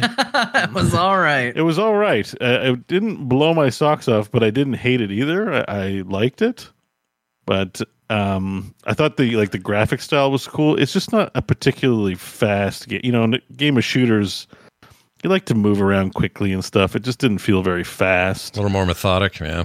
Well, you're Yeah, it's using is the bow. There's other weapons ranged or no? Is it only bows or? Uh, yeah, there's four characters. You can play a melee uh, character, like a like a sword and board kind of person. There, there's tons of melee weapons. The combat actually felt all right. It wasn't ter- like it was pretty good. Like this, whatever the update was. Like I, I don't have any complaints except maybe, you know, it's just, it's Doom Eternal. This is not yeah, even Borderlands. This is not. Where like Borderlands, you play multiplayer, you jump around. It's the traversal is pretty slow, and maybe that's not a bad thing. I don't know, but it's Yeah. competing in a cramped marketplace, and the main draw is that it's like an '80s cartoon, which it nails. yeah. This Like, is it yeah, looks I love pretty. the look of it. Yeah, it looks Uh, like like, Dragon. It's like to- it's like Dragon's Lair, the shooter, is what I'm getting out of it. yeah, yeah, Yeah. And like, I think if we play this multiplayer, we'd have a good time. It's great. It's just like it makes me feel bad, but I just can't be like I'm going to rave about this game. I didn't. f- I don't feel like raving about it. Yeah, It's like you'll get your money's worth. I think if you have friends, it felt a little lonely solo, but I did have a pug drop in at one point for some reason, and that was nice just to have two people helping. But it's just it's missing a little uh, like it's missing a little something. I don't know if it's traversal or excitement because it's got all the right ingredients. It's still in early access, I think. makes sense. Is it? I think so. Probably. No, it's not. No, but Oh, they're still out now. developing it. Yeah, right. it's it's out. Right. Yeah, I pick it up on a sale. The graph, like I said, the graphics are stellar in this, and uh, the sound effects are pretty good too. Like it's got a lot of those like synthy weird sounds, like from Dragon's Lair and stuff. You know, like you know what I'm talking about, like Yeah. in He Man and shit. Like it's a well done package. I just think the overall loop. I think it might be more fun with other players. I have a theory about this game. Yeah, because see, even some of the enemies that you're sort of showing on that trailer, Yeah, I haven't gotten to yet, and they look badass. But um, they do, and the characters. I mean, uh, in this video I was looking at before, it was just the first person view, and I wasn't sure what other characters look like, but. Yeah, like this nails this aesthetic better than most. Like, remember when cell shading was like, oh, everything's, you know, they're going to see a lot of this coming out, and it never quite nailed it. It just didn't feel right. yeah, This, yeah, this is convincing. Like, it feel it's it's as close to like playing an actual 80s cartoon that you you will get like in some ways it's it's the best i would actually say like it looks good feels good the sound effects are great music's great the ui needs a little work like the, the in-between games is a little confusing Yeah. but but still doable but it was just like i felt a, a little slow and lumbering but again maybe you eventually power up to a point where you're super fast some of these roguelikes are like that where you kind of suck at the beginning um, if you ever want to boot it up and play a recommend uh, play multiplayer, I would do it. But it's just it's missing a little. It is missing a little like salt and pepper. You know, so, there's a little something about it Seems that neat. needs to be keyed up. Yeah. Seems neat. Uh, cool. What else you get up to? Uh, what else have I gotten up to? Where's the show notes? Well, the typical shit. Like uh guys, I don't want to. Oh, before we get into that, let's talk about Dungeons of Eternity. Okay. Like, there's nothing new that I played on my list apart from Myth for giving MythForce a try. Okay. Uh, I, I apologize to the 60 games I've bought and haven't played, but just, you're just gonna have to wait until I'm ready. Yeah. Um, we played another session of Dungeons of Eternity. I think I talked about it last week, and there was some giant spiders, and I got left alone and ripped the headset off. Well, Crofton talked me into playing a second session. Um, unfortunately, I didn't stream it this time, but it actually went a lot better. We had a really good time. I still don't like the spiders, but I've got I got I got really good at the bow and arrow. Like I can Legolas now and just like whip in a quick hand motion, Mhm. so I can fire off like five or six arrows a second. Well, not a second, but you know, an arrow a second or something Sure. like that. Sure. But I think I injured my rib cage. Just Oh. from the repetitive motion. Oh, you- I played for like four hours and I'm, I'm doing this to shoot. And then later on that night, I was like, ooh, ow, what is my chest hurt? And I'm like, oh, it's probably because I was just like doing this all night, you know, Yeah. and I was fine like the next day. It wasn't anything serious. It was just like kind of like, yee. Yeah. I hate that. funny. I hate that feeling because I always forget what I did that would have caused repetitive like. Yeah, your mind goes to the worst case scenario. You're like, Yeah. oh shit, is this angina or something? Like, what's going on? And it's just, you know, it's just like, no, I was like doing repetitive motion in this weird way that I never did in a video game before. Um, but that being said, like I, I got to do that when I play this game. Got to kill those spiders. But I'm getting pretty good with the with the bow. Uh, this game's really fun in multiplayer. Like it's actually a really big recommend. Um, uh, like for VR if you have friends to play with. I don't really like this game playing alone, but it's hilarious playing with friends, working together to like overcome bad guys and stuff. And there's good mechanics, like different weapon types are better against other guys. I just use the bow for everything, but you don't, you know, there's magic spells. Like we got a candy cane wand and like a temporal one and stuff. But we went through a few different biomes this time, and it's great. Like I, I don't know that I have much to say that I haven't already said about the game, except that like it's very immersive and very fun. And um, I like the aesthetic a lot. I think they've nailed the kind of dungeon crawly thing I, that I like. It's my sensibilities. It's real good. It's like one of these hybrids where it's like medieval, but then you're from the future, so that's why it, it justifies you having space guns, I guess, at some point, or just weird shit. They tell a whole story about why that's a thing, but Right. again, it's just an excuse to do some dungeon delving, but have some very convenient tools in the VR space, basically. And uh, yeah, it's great. I enjoy that quite a bit. I'm glad I gave it a second chance, and um, it has good torch mechanics. We found a few dungeon areas now that had complete pitch blackness, except for the torch you have to carry, which I love that stuff. It's so good in Skyrim. Um, except when spiders come crawling out of the darkness, which happened, and I hated that. But it's like it's a little better with friends al- around because at least then I can run away and I can rely on my friends to help me with my fear. Okay. I wouldn't be wanting to do this alone though; that would terrify me. But um, And you found Crofton reliable in this scenario. He was helping. Yeah, yeah. Okay. yeah, there's no like stealing mechanics or anything like that. All right. So, you know, that was okay. He definitely yeah. I mean, he's been messing up so much in our Baldur's Gate game, which has also been ongoing. Like, you know, I don't know, you know the creche where the, there's that lady that you get the quest. She wants you to steal a Githyanki egg. Yeah. In yeah, creche. so we talk to that lady. We do the whole creche thing. We get that. We steal the egg, and then um, we're going to hand the quest in. And Crofton can't help himself but pickpocket the lady while we're handing the quest in. He fails. Mm. She turns hostile, and we kill her. We can't turn the quest in. Oh, oh, Well, do you it. got an egg. Why couldn't he pickpocket her after you got the egg money? because because uh, somebody described our game best. Everyone comes up with their own plan and executes their own plan immediately, and they talk about it as if everyone else is going to do it. And I'm just like sitting here saying, like, can we please coordinate? But That's so whatever. funny to me. I love it. Yeah. I love that you're. I, I love that you put yourself through this willingly. I think it's great. We're, we've we've made it to Act Two. We've just started Act Two, and we just got to the Last Light Inn. Hmm. Um, so we're we're just now figuring out what we're gonna do with all this. It's been a long, long road in Act One, I think it's been three months or four months. I was gonna say, honestly, I'm surprised you all made it this far. So Yeah. kudos to you. yeah. Well, we've had a few deaths, but it's a reload. It's not a honor mode. You're not doing so- honor mode. Honor mode works in that environment. Honor though. mode with that group, I think, uh, would be an exercise in futility. Yeah, I would. Probably wouldn't last long. It'd be kind of fun maybe to see how long we could last. Yeah. So wait, let me ask you this about honor mode and multiplayer. If one player dies, whole game's over, or the other two continue on, and then the other guy's screwed. I don't know. It usually has to be a party wipe because in single player, Yeah. you could. In single player, I had three of my party members die. And you can bring them back, right? With- well, there's limited ways to bring them back. So Withers will not res them. oh, what's he So good I for to- then? I- Jeez, lame. Well, he can still help you change your class, That's true. but and, and he can help you with hirelings and hmm. store Scrolls of and stuff. Revivify do still work though. Yeah, but I so resurrection spells and revivify quantity. scrolls. Mhm. Exactly. So I had to go hunt a bunch, and I was like, I burnt three of these scrolls. They're probably limited supply, or you know, so uh, got to be more careful. Don't- you know. Yep. But yes, if all four of you die, like Vlaakith can certainly pwn you in one shot with the wrong dialogue option. So there's some there's some major pitfalls, but you get golden dice as a reward, so it's worth worth the effort, I guess. I Sure. don't know. I have to get back to my game. I'm still not dead. I'm still alive, Oh, good. Still living. but uh, but I'm still in Act One on my solo game. Got it. Cool. Yeah, um, that's pretty much it. The rest is just uh, World World of Warcraft. I'm playing lots of Season of Discovery.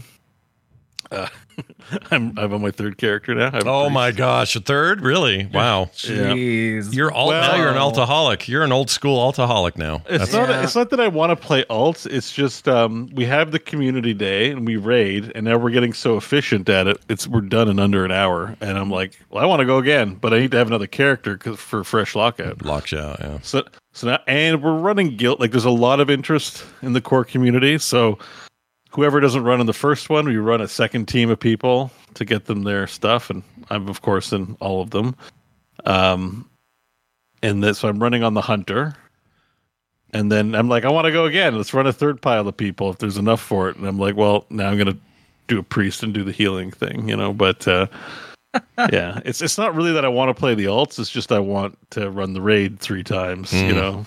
Yeah, I think that's just great. for just to bring bring the community like to help with the community and stuff. You know, people want to. We, we like to do that, play games with the the community, like heroes and stuff like that. So the raid is a fun way to participate, and people have liked that. So yeah. That's still, the main reason. But like, also, I'm enjoying it. It's not like a chore. we still have room for people if they want in on that, right? If they want to. Yeah, we're 300 and some members strong now. I mean, some of those are people's alts in there and all that, but you know, we're we're testing the boundaries of how big the guild can get. Yeah. So we'll just yeah, hop come on in. Yeah, hop into the Discord and you'll find you'll whittle down in the in the core group. You'll find it, and uh, Yeah, just uh, log in and do a who core slash who core, and just uh, every, I give everyone invite powers. So nice. uh, we're not being precious about managing the guild. I'm the boss, Yeah. and Jon is uh, also a boss. Yeah. and so, so we've promoted one of our community centrifuges as a boss because he brings all the explanations. You know, there's always that guy who likes willing to like talk for 20 minutes and explain in great detail. Yeah. we have one of those. We know. We know He's them. great. So I'm like, Uh, yeah, you've earned your spot. those Like, those are really important to a proper raid. Yeah. I could Yeah, never be no, that guy, but I love it. I love when people are No, that guy. We have one of those, so that's great. And uh, yeah, so th- that's it. Those are your bosses. And if I, I figure, I assume you wouldn't want to be boss. Everyone's like, man, if Scott gets in here, he can be a boss in the raid. You know, like he can be. I'm like, Scott doesn't want responsibility. No, no, I got enough going on. right now. I tried I this in the old guarantee you, he doesn't want to be a core corpo. He just Yeah. wants to be a core hound like everyone else. I tried doing that way back in the instance days, and it it was hard. So I'm not doing that again. Also, I'd have to have a character for you to promote anyway, and I don't in season of But Discovery. listen, I like I said, like I said, I'd volunteer. Now that I got so many characters, I'd volunteer just to speed level you guys. If you just want to do the raid, we could we could figure that out. But sure. Oh, that's awesome. Yeah. I, I'm doing like baller DPS on my warrior, like up to 200, which is pretty high because the average is around 50 to 100. But I'm I've min maxed the warrior into into the stratosphere. Is that mostly due to the rune thing, rune stuff that makes you have? yeah, I these- go. Oh, I, it's funny. Like it's funny what an optimal rotation will give you. Like I basically over two x my damage by pressing the correct buttons. like, it's, like I was like, oh shit, it, it's it's anyone playing SOD. It's worth uh, taking a look. I know people don't like parses and Warcraft logs, but it's worth taking a gander to see what the top players are doing, just so you can answer the question: which buttons are the best buttons to push? Like, just forget all the other stuff, but just like.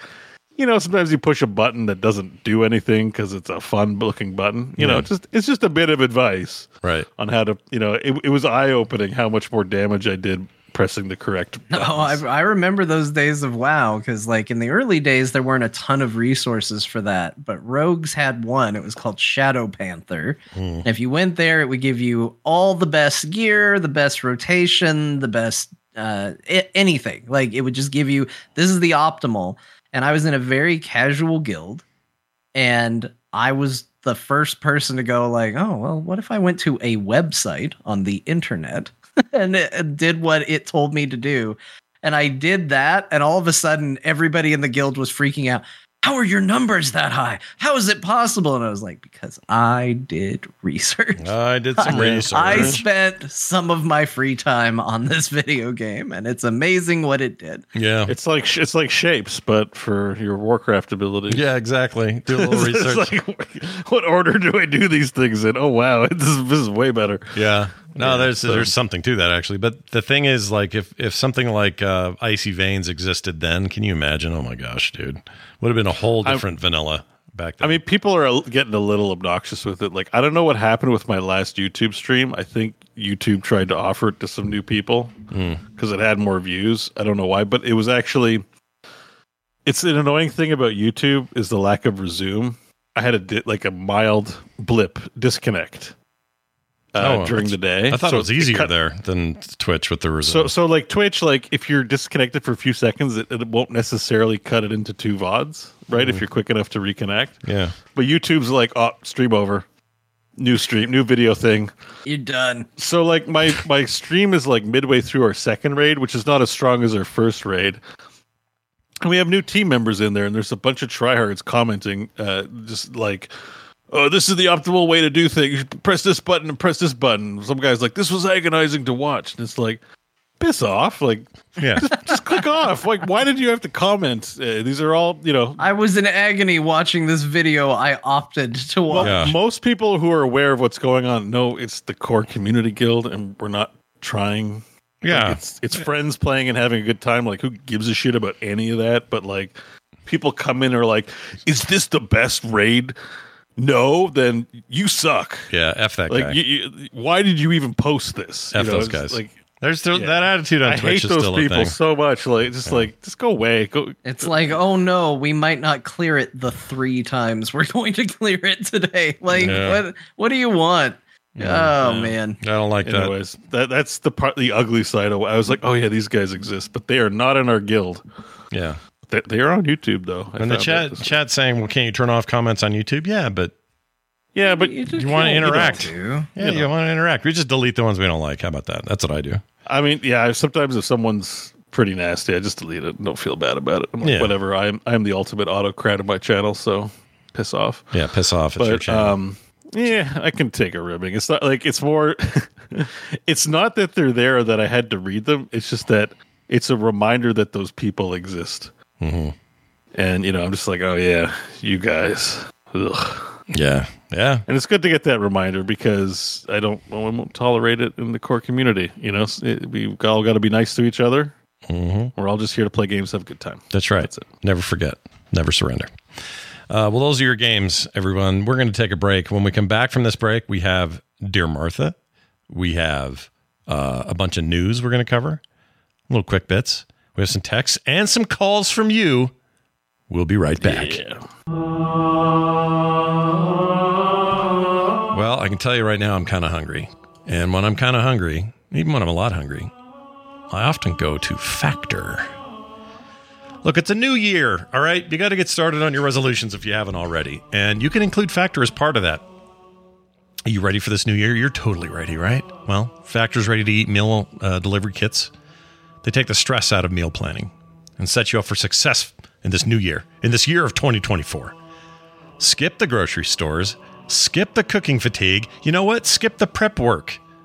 Instead, get chef crafted, dietitian approved meals delivered straight to your door with over 35 meals to choose from per week. And that includes stuff you want like keto, calorie smart, vegan plus veggie, and more. Plus, over 55 weekly add ons. You'll have a ton of nutritious and flavorful options to kickstart your New Year's revolu- resolutions this year. Head to factormeals.com slash core50 and use the code core50 to get 50% off. Forget frantic lunch preps, you know. Let's say you're going to the, the, the office. You don't have time to go get something gross. Eat something good and fire it up for two minutes in the microwave there in the office. Fuel up fast with restaurant quality meals all delivered straight to your door. And they now offer loads of snack options like breakfast smoothies, juices, snacks, and more to keep you going no matter what's on your schedule. And you can just skip that overpriced takeout trap that we all get wrapped up in.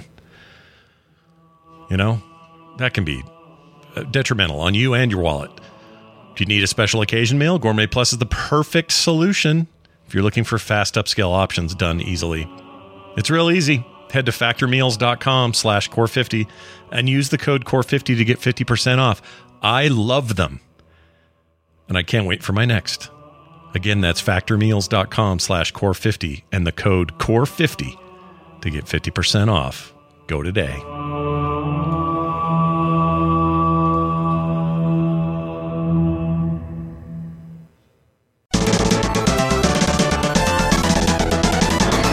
Back, everybody. Welcome back to the show. Uh, we've taken our break, and it's now time for us to do a Dear Martha. Now, uh, this is a Dear Martha from Jon, who uh, wasn't sure what it was going to be. Where is it now? Oh, this is a oh, the weekend gaming, January 11th. This is new. Sounds new. Yeah. Oh, We're gonna talk about this day in gaming. This day in gaming, like history. This is great. I didn't know what this was going to be, so I'm super stoked. All right, uh, nothing special, just the uh, the regular old dealio. Yep, just regular old Martha. Here we go. My dearest Martha, I thought I'd take a short break from the usual letters and try something a little different.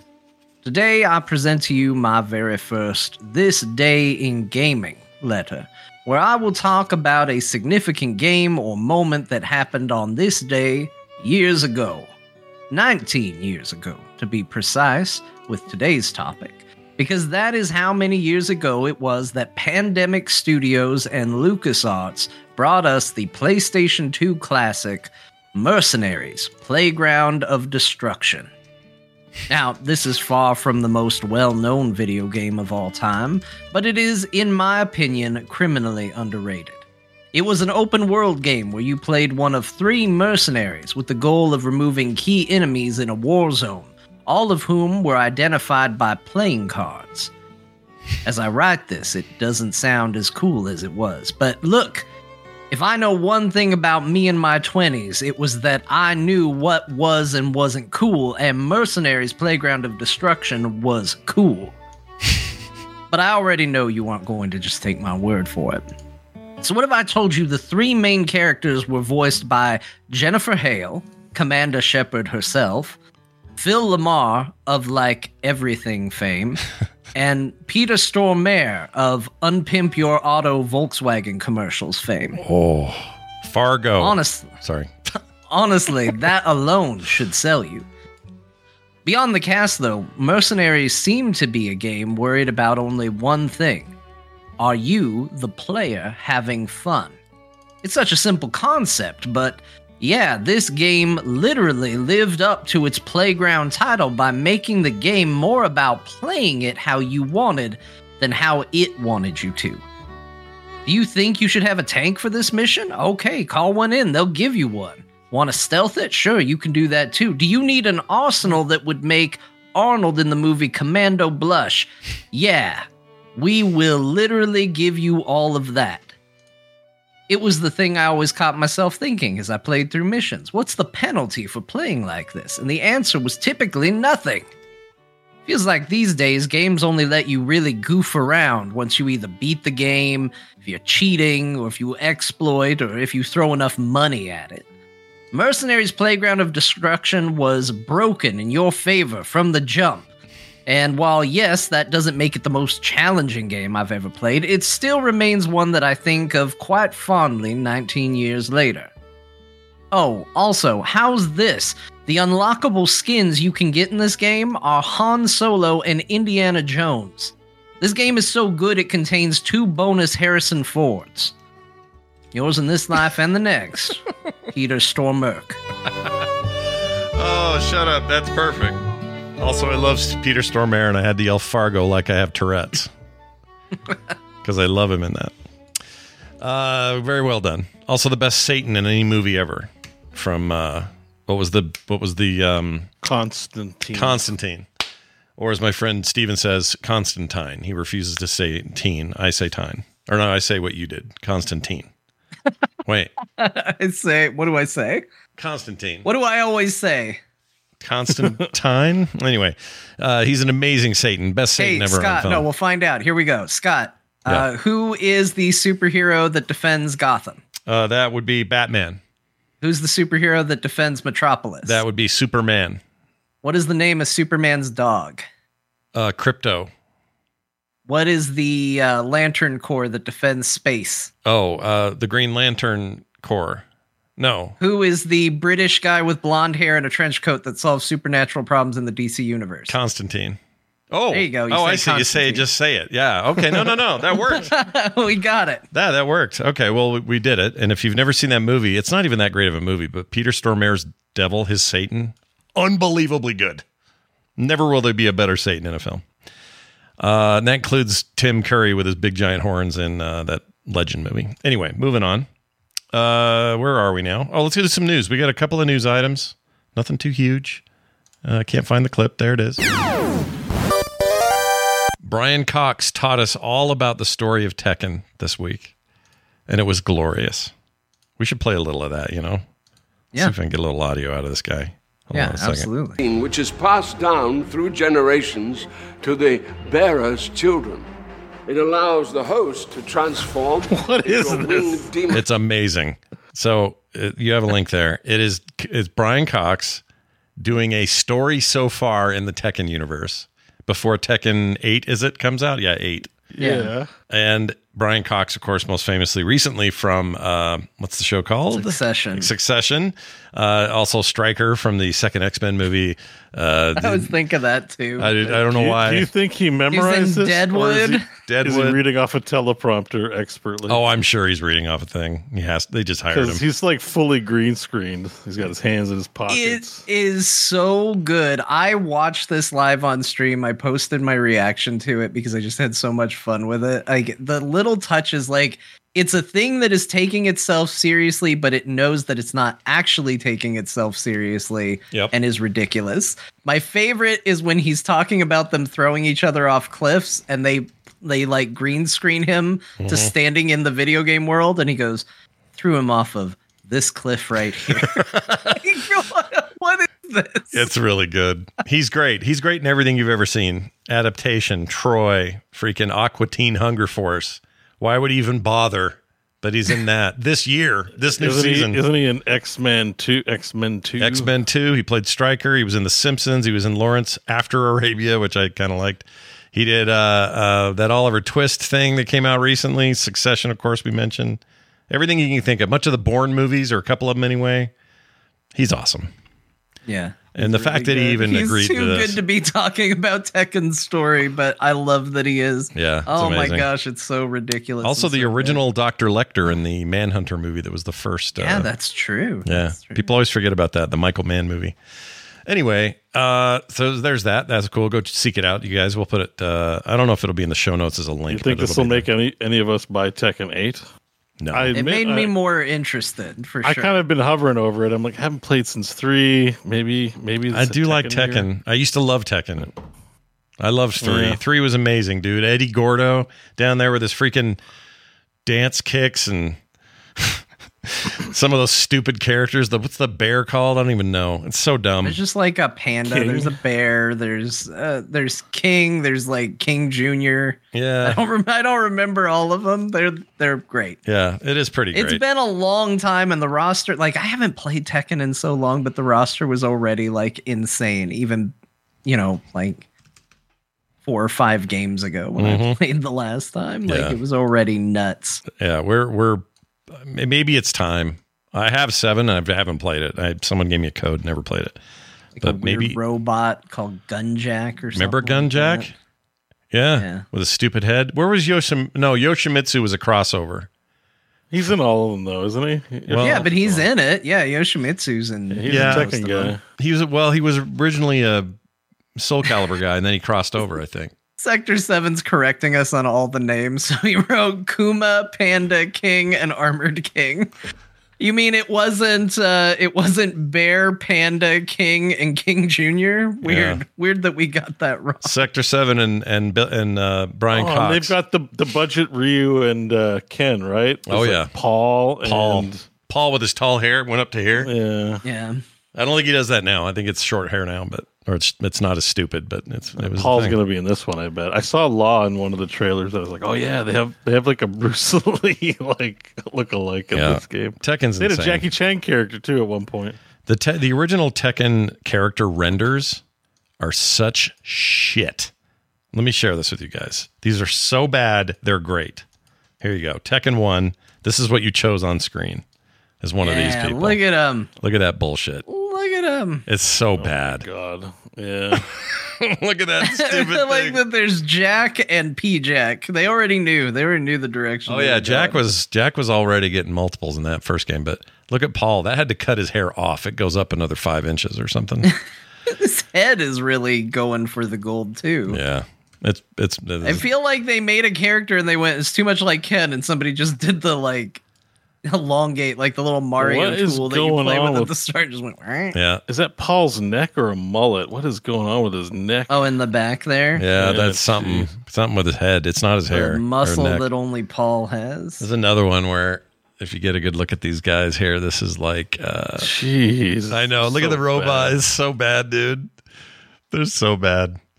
Look at the sumo wrestler, whatever his name is. E Honda, not not E Honda. Not Naughty Honda. Honda. And not Honda. Honda. Yeah, the uh, freaking I don't know. Strength and Ford Taurus. Yeah. I was trying to think of another car company and I couldn't do it. Ah, Jon saved us from the abyss. All right, there's uh, that. Uh, go go seek it out. Uh, Final Fantasy 14 revealed Dawntrail expansion's new job, race cinematic. They did the full thing and more at the Tokyo Fan Fest. Jon, do you stay up and watch this and like stream it and stuff, or didn't stay? I up? didn't have to stay up that late because Tokyo time, as it turns out, is just kind of prime time watching for us. But Sure. um, yeah, they uh, they showed the full trailer. Now we've seen it. We've seen they they're adding uh, female Hrothgar to the game. Um, the big big announcement is we now finally understand Yoshi P's Ninja Turtles shirt. Do you remember that way back when when we did the US one? Yoshi P came out and said we're not talking about what jobs coming in, but he was wearing a Ninja Turtle shirt. He was like, "Get it? This is what we're doing." Uh, Pictomancer is going to be the uh, second of the two new jobs coming. The first one was revealed recently in uh, Europe. It was Viper. Um, and the second one is Pictomancer. I think Pictomancer looks great. So everybody thought it was going to be a green mage or something like that. I wasn't excited. I'm not really a magic DPS guy. Um, it's not my thing. And then if you want to click the uh, second video that's on there, Hmm. then they revealed the Pictomancer, which is a callback to Relm from uh, Final Fantasy VI. Um, she was the first and only appearance of a Pictomancer in Final Fantasy. Uh, I think this job actually looks really cool. So what's the, And- the the gist of the Pictomancer is what? Like they're a caster, but what's their thing? Like what's their jam? Oh, it's throwing paint around. Yeah, so the idea is that they so in Final Fantasy VI they would paint enemies, Yeah. which would then allow them to use enemies' abilities and attacks. Mm. In this, it's more that they paint uh, you know, like if they paint a block of ice, then a block of ice falls on the enemy. If they paint, you know, they can paint a creature and the creature might come out and summon them and um, you know, stuff like that. So it's all paint based attacks. I really like how the particle effects for this class look. It Yeah. looks extremely colorful and painterly. And even when it does actually draw something like an ice effect instead of the default ice effect, it's a very painted uh, version of it. I think it looks really, really cool. So uh, I ended up thinking, well, I'm gonna play the Viper, the two swords class, And now there's this weird second option that I might be all in on now, uh, which is this this painting class. So, So when did they announce they were coming to Series X and S? Because that's on this title card here. Is that is that uh, news? yeah, that was at the uh, the Europe Fan Fest. I did not know that. They had Phil Spencer come out and say that it's coming out um, on Xbox. The I think it's late next month is when the beta for Xbox starts. I missed to- this to news completely. I had no idea they were doing that. I thought that was a Yeah. Sony. Sony would forever keep that over there with some No, deal. they or- had Phil Spencer come out on stage and everything. And, forgot uh, that whole thing. Do we have a release date for this? Uh, new expansion is going to come out summer. They're assuring summer. They're not ready to lock it in because they don't want to have to push it back like they did with Endwalker. But they've said summer So- of this year. Am I playing Final Fantasy 14? You might be. oh, yeah, well, that's the other thing. That's the other question. Is uh, was sent by a listener that Final Fantasy 14 they now have a VR mod for it. yeah, that might But bring you in. apparently, though. The the only thing I hate about the the VR the the mods scene for Final Fantasy 14 is like you're not supposed to. The, I keep seeing the same comments crop up everywhere. Yeah, mods are allowed, but don't talk about it and don't stream it because you're not allowed to have Oh, it. but- VR. Mo- it's a mod, right? Duh. Right. It's not official Yeah, support. yeah, I- so- here's the thing. You can choose if you want to do it. Like, like, look, the free trial's real good. you could, you wouldn't be Yeah. out a lot of money if you did just a free trial. Um, I think you would be fine. In general, they crack down heavily on mods that are performance things. I have streamed Final Fantasy 14, clearly running a graphics thing on it Yeah. um, and nobody has ever done anything. They just don't want you like flaunting it like crazy. Um, but even then, I don't think doing the VR mod would get you in too much trouble. I don't want to guarantee it, but I don't. I don't. I think you would be fine. Well, it's usually viewership. It's very specific viewership anyway. So I imagine if there's like hundred people that wanted to watch Final Fantasy 14, only ten are will sit around for the VR version. You know what I mean? Right. It's not the same when it's flat screen unless there's something exciting about what you're playing in VR, which. To play, it's probably exciting, but to watch it might not be. Although Final Fantasy 14 fans, they're like something else, right? They really like the game and other people's playing it. So Yeah. who knows? I- it is fun to watch. It is fun to watch other people experience. I think a big part of it um, is that I I love the story to 14, but I think it's hard to take in exactly the full context of the story the first time through it. And I think hmm. once all the pieces fall into place, you're like, oh my gosh, these moments were so meaningful. Yeah. And I only 50% appreciated them in the moment. So you go watch someone else do it now with full context and everything. It's really one of those, you know, it's like the sixth sense. Like you got your big, and not that it's all like shock value. Like the Final Fantasy 14 story is not rely on like shocks and like, oh, he's dead all along or stuff like that. But what I mean is like, you get added context the further in you go that kind of shifts what your perception would have been of the early stuff. And as a result, I think you go back and you watch people do those early things with the added context, and you're like, oh my gosh, this hits even harder the second time. But I don't want to play 300 hours of an RPG to do it again. So I'll just watch somebody else do it instead. Beau, did you ever play the WoW VR mod that exists? I don't know how it's being supported now, but for a while there was something like that. I did like yeah, I, I a long time ago when I had my Rift 2, I did VorpX into WoW. So I've I've had a feel for it in VR. But Did not, you like that? Like, does an MMO game feel good uh, in that? that? Well, the headset wasn't as good, and the you know everything wasn't as good. So if there's something more current, I'd give it a try. Probably. Right. It's it can, it can be fun to like just sit in the VR and experience it that way, but. I don't know if it adds that much, but Final Fantasy is a little bit different of a beast, I mean, at least visually. So Yeah. Do you guys remember back? Oh, this is a long time ago, 2009 or so. Um, Nvidia sent me their 3D glasses. So you still, I don't know if you noticed this, but when you do your driver updates, you're still updating 3D vision drivers. I Oh, had those for a very short period. Yeah, I had a pair as well. They sent me a pair, and it was WoW was one game you could do it in.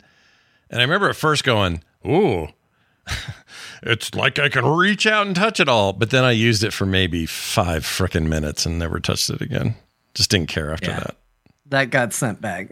I didn't I didn't keep that, but yeah, it was a thing I tried for a little bit. Yeah, that was back whenever it's like the year uh, Avatar came out. Everybody was pushing 3D. TVs were coming out with 3D capability. Movies were pushing it again. There was a real effort to make 3D a thing again, and I'm kind of glad it didn't happen because that was shit. I don't like. Yeah, I don't like most of 3D. most of those experiences weren't very good. I I still stand behind like people. You know, they shit on the movie all the time now. I thought it was a decent experience at the time. I actually enjoyed seeing Avatar in 3D the first time. I still think the best 3D movie I ever saw was the movie Coraline. Mm. Um, Yep. I've never experienced a better 3D movie than that, and uh, that's about the extent of me enjoying the 3D experience. To- all that totally agree. That was my favorite use case for it. Um, that and I liked some 3DS things. Some couple Yeah. of games. That Zelda game. What was that called? Link Between Worlds. Oh yeah, and I would turn it on every now and then.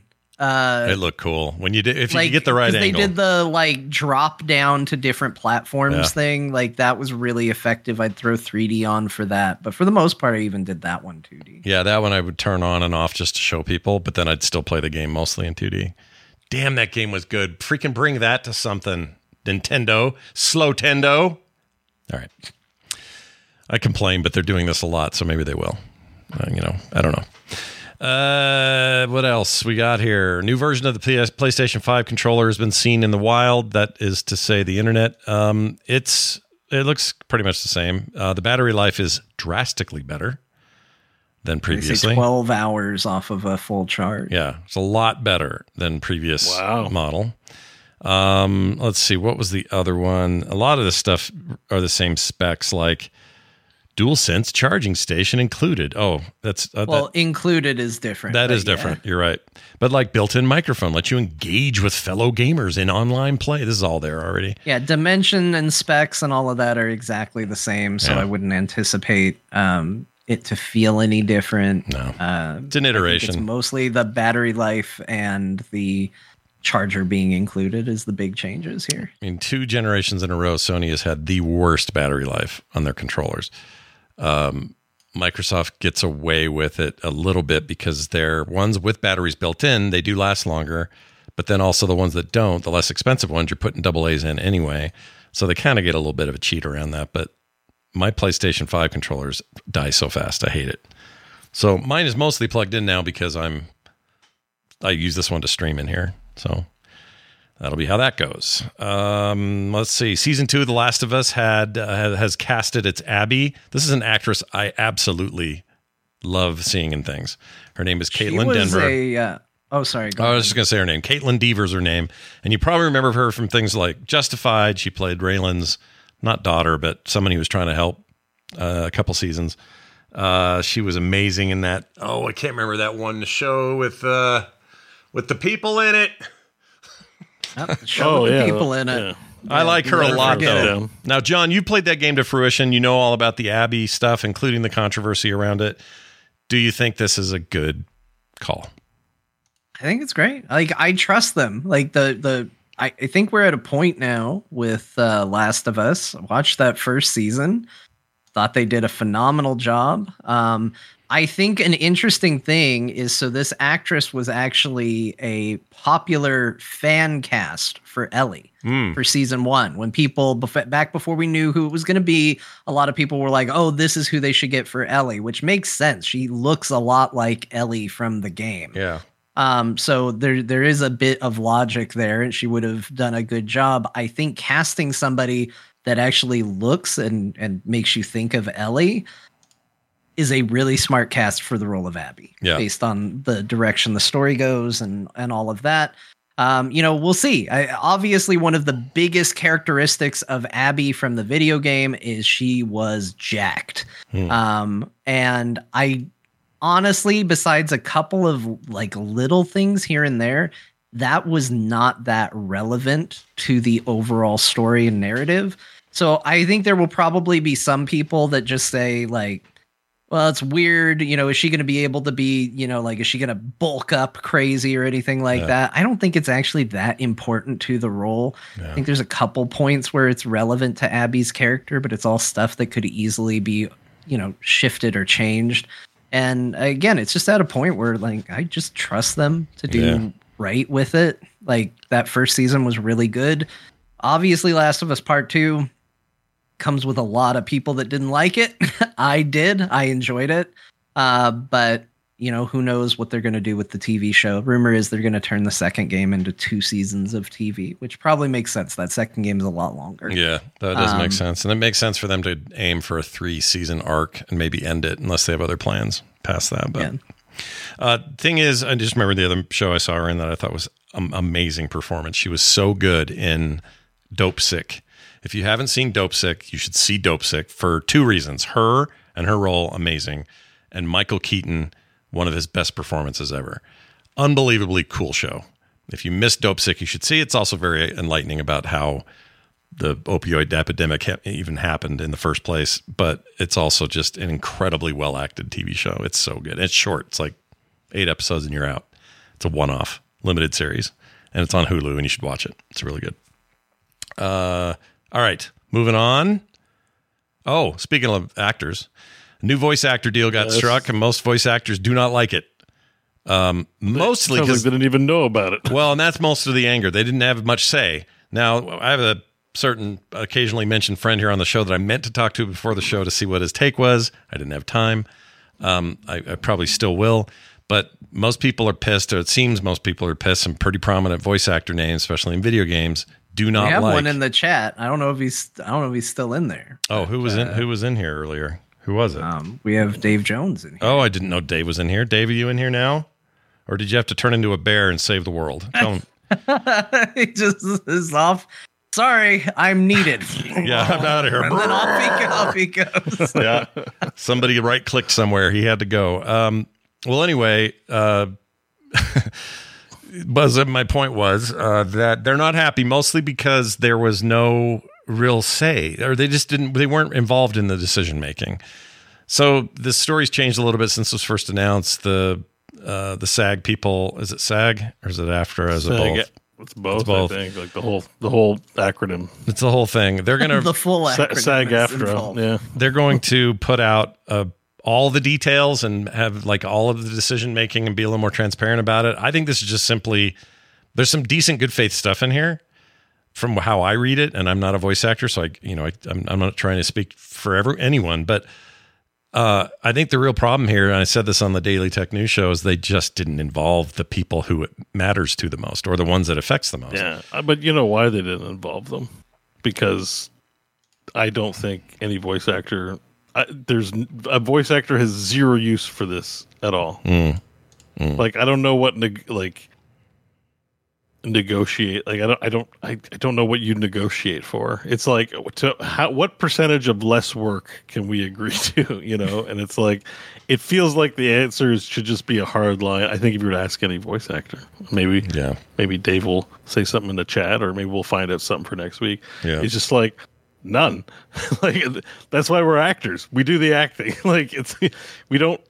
You know, like I think about you're going to Broadway, right? Do you want like machines doing the acting, or do you want humans doing the acting? And it's like, why is it different when suddenly you don't see the physical actor? Hmm. I think is the logical thread. Like it's acting. It's what we do. Yep, it costs us money Yeah. and and I I think I don't I don't know if it's coincidental. This might be tinfoil hat, but um, we don't have it in our news. But Steam has updated its AI policy, basically like the same day that this came out, Yeah. um, It was like a day apart. to allow for maybe like a day apart, but to allow for to let more, you know, uh, AI games through. Like you got to disclose whether it's first party or second party, but the goal of it is to indemnify Steam for AI bullshit, and then let the AI stuff through. So you're going to be seeing a lot Yeah. more AI generated shit on Steam. Yeah, their thing is you have to disclose it, and if you don't, you're getting kicked. If you do disclose it, then the player, then they're just leaving it to the player. That's a very Steam thing to do, though. They do it with the porn games. They do it with all of it. It's- Yeah, they like to be extraordinarily hands But if- off and just Yeah. put in legal language to CYA. yeah, I, yeah. I don't. I, I guess. I guess we're all curious about the deep. Like, what did, what did they? So we don't know the terms because I'm like reading this article and it like doesn't say what was actually agreed to. If it's only for like, not primary production, but you know, if there's any post production work, do actors have to give up the rights to their likeness to be used in an AI as part of getting any job? Like, you can't just be a voice actor and be like, "Sorry, I don't let my voice do AI."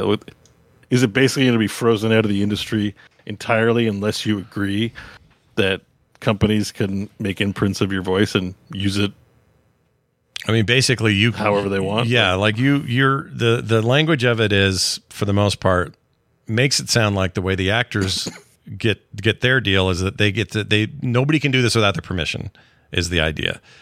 The problem is that doesn't account for kind of what you were alluding to, which is if somebody never gives approval to use their voice, then other weird shit starts to happen. Like they don't get hired as much for some reason, or they, you know, like I don't mean blacklisting, but it's, it's maybe a piece of that uh, for not playing ball. So I I have, I have all kinds of concerns about it, just from my point of view, and I would love to hear from Dave or Liam or anyone who's listening who is oh, you know okay letting us share their thoughts on the show because I'm very curious about how you feel about it. Steve Blum, who voices characters in Mortal Kombat, God of War, World of Warcraft, In everything. a million He's things. another one of the uh, well known for everything. He's known for tons of stuff. He's a big name, and he says nobody in our community approved this that I know of. Games are the bulk of my livelihood and have been for years.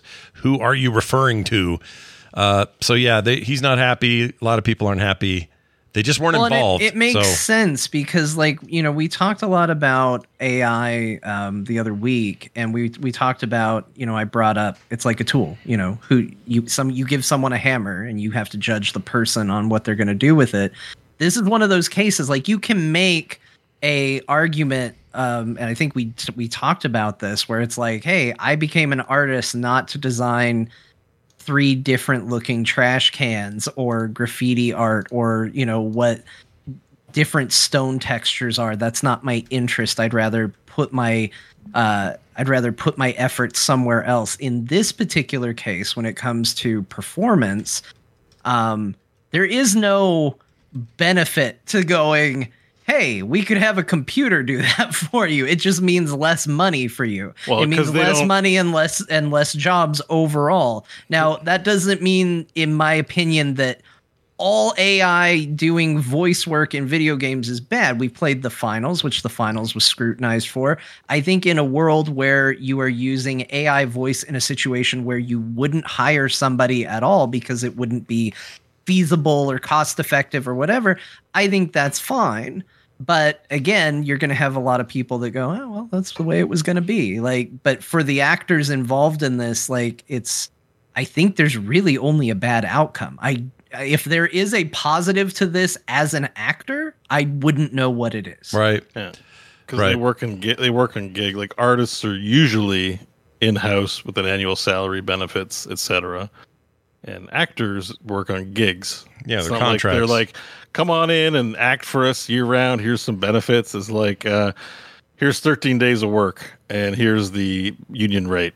Yeah, and there's we don't have to call you in for day 14 to 17 because we'll get an AI to do the rest. Right. And there's only one, you know, there's only one Matt Mercer. There's only one. Um, it's like Hollywood this way. There's only, you know, there's Tom Cruise, and then there's a hundred thousand actors just barely making it on contract work. Like, it, there's a sense out there that people are like, well, they're in games. They must all be doing great and living in high rise penthouses downtown in L.A. It doesn't work that way.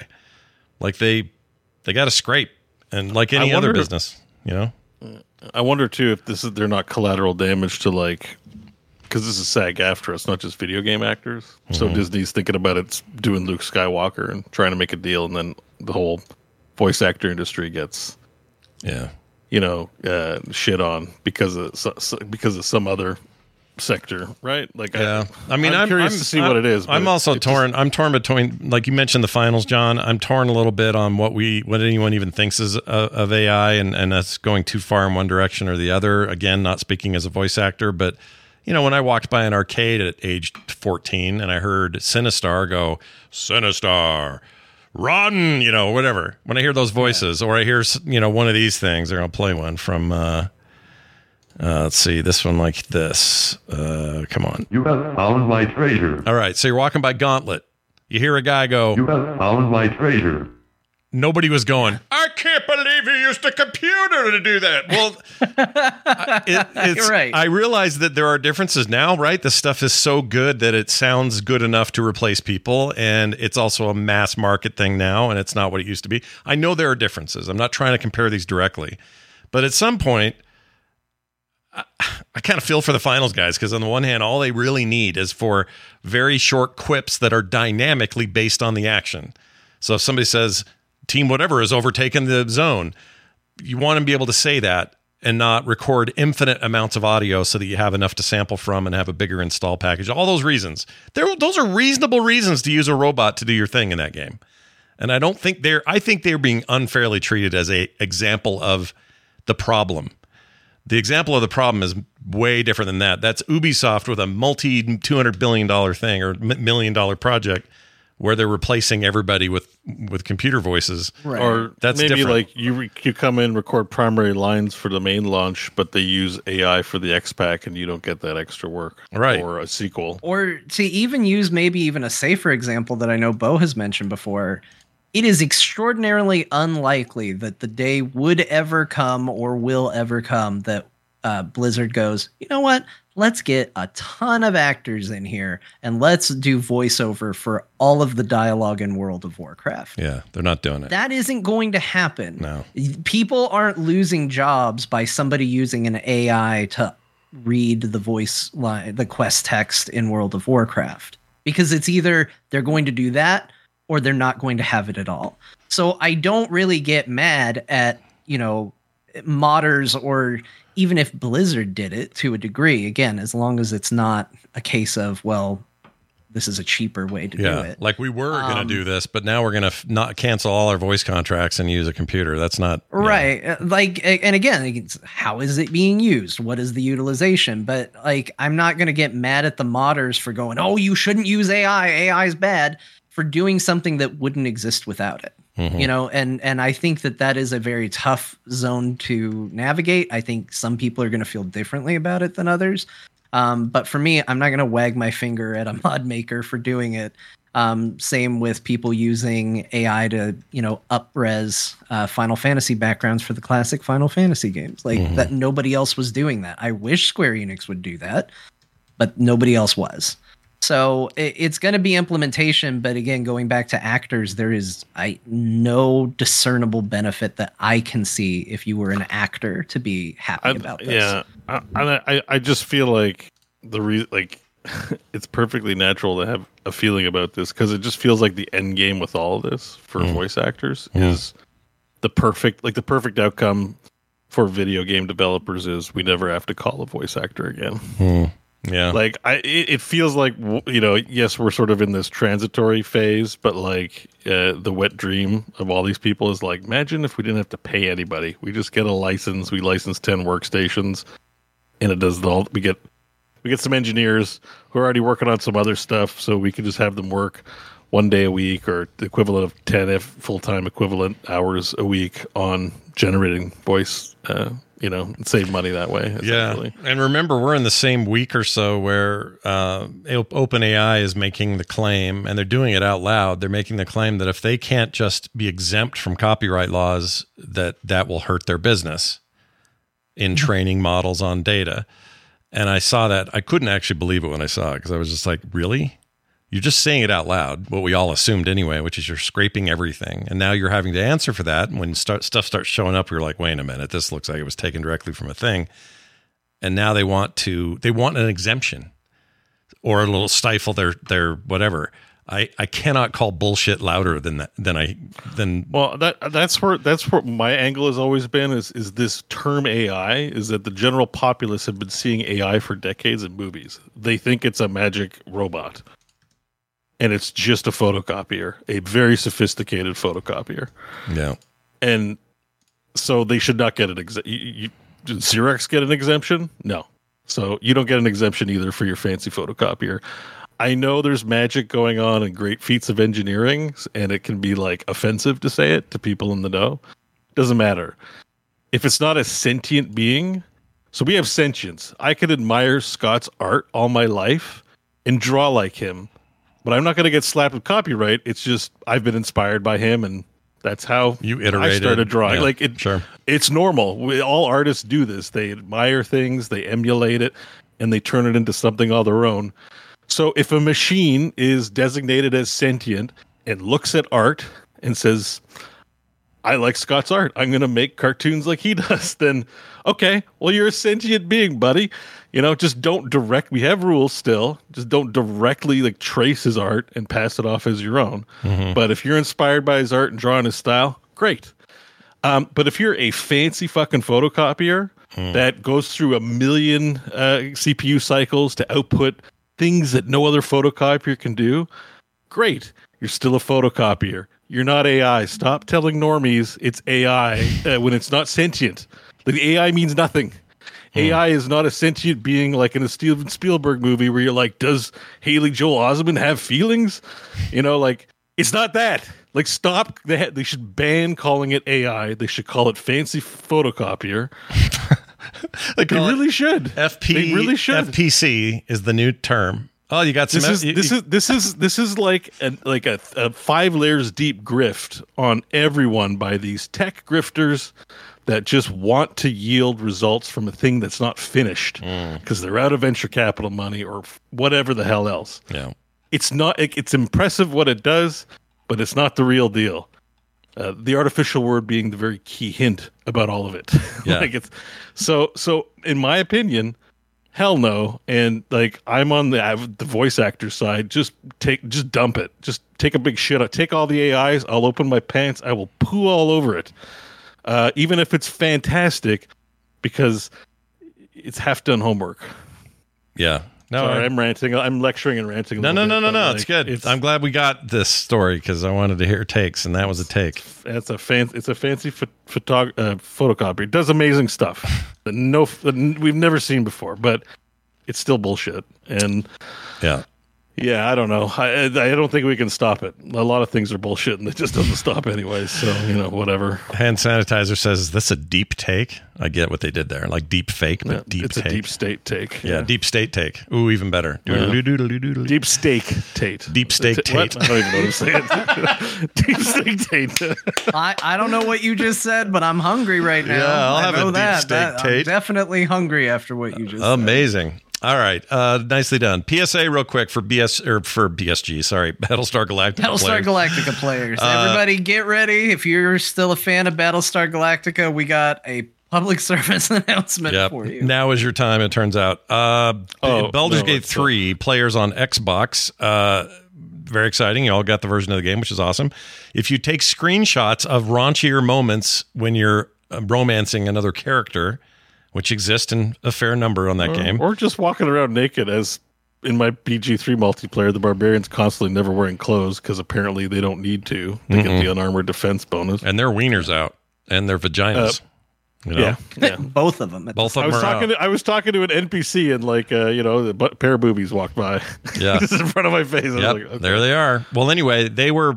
You can get banned now. I had I heard from somebody in at Microsoft whose name I will not say because I want him in no trouble at all. His, ri- his name rhymes with Bill Pencer. Bill Pencer wrote in.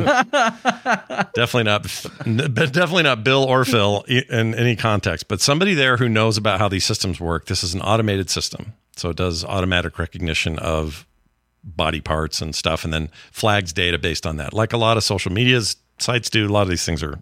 This is normal. This is another use, by the way, of large language model AI that uh, you don't hear about. Anyway, they are the word is they're going to fix it so that this is doesn't happen here because this isn't it's not meant to be happening. The game is at the game and it's on the platform and they don't want people banned for this. So it's a systems thing and they're trying to reverse it. That's what i was told.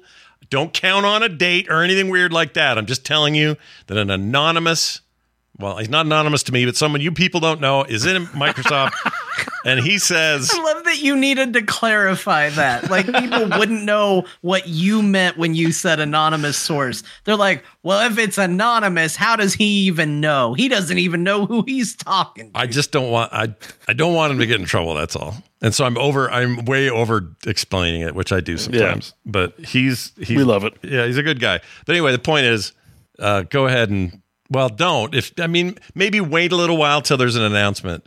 But right now, there have been a few accounts that have been banned from this. So I think you can. I, one of the things I saw in an article, and not from a shady deep throat contact over on an Xbox Scott. and Microsoft. My name is P. Spencer. Please keep me anonymous. I have inside information about the nature of Baldur's Gate 3 players. Is you can Getting turn banned off. for taking pictures of some boobies. yeah, It's because your stuff is getting synced with the cloud. So there are. You just Google it. You can, there's some workarounds. Just don't upload like no cloud sharing yeah, don't share because everything's yeah. designed just to be like it's on your, your screenshots or on your phone or whatever. Like just turn that stuff off. Yeah, and that way the bot won't. You're not uploading porn in its eyes. yeah. So, you, don't want that in your uh, in any form. And maybe just don't take screenshots of Baldur's Gate 3. Like, you know, Well, I'm sure people Uh, saw it and went, "Whoa! Did you see that wiener go by? Save!" And then you know, yeah, I mean, it makes sense, but that's.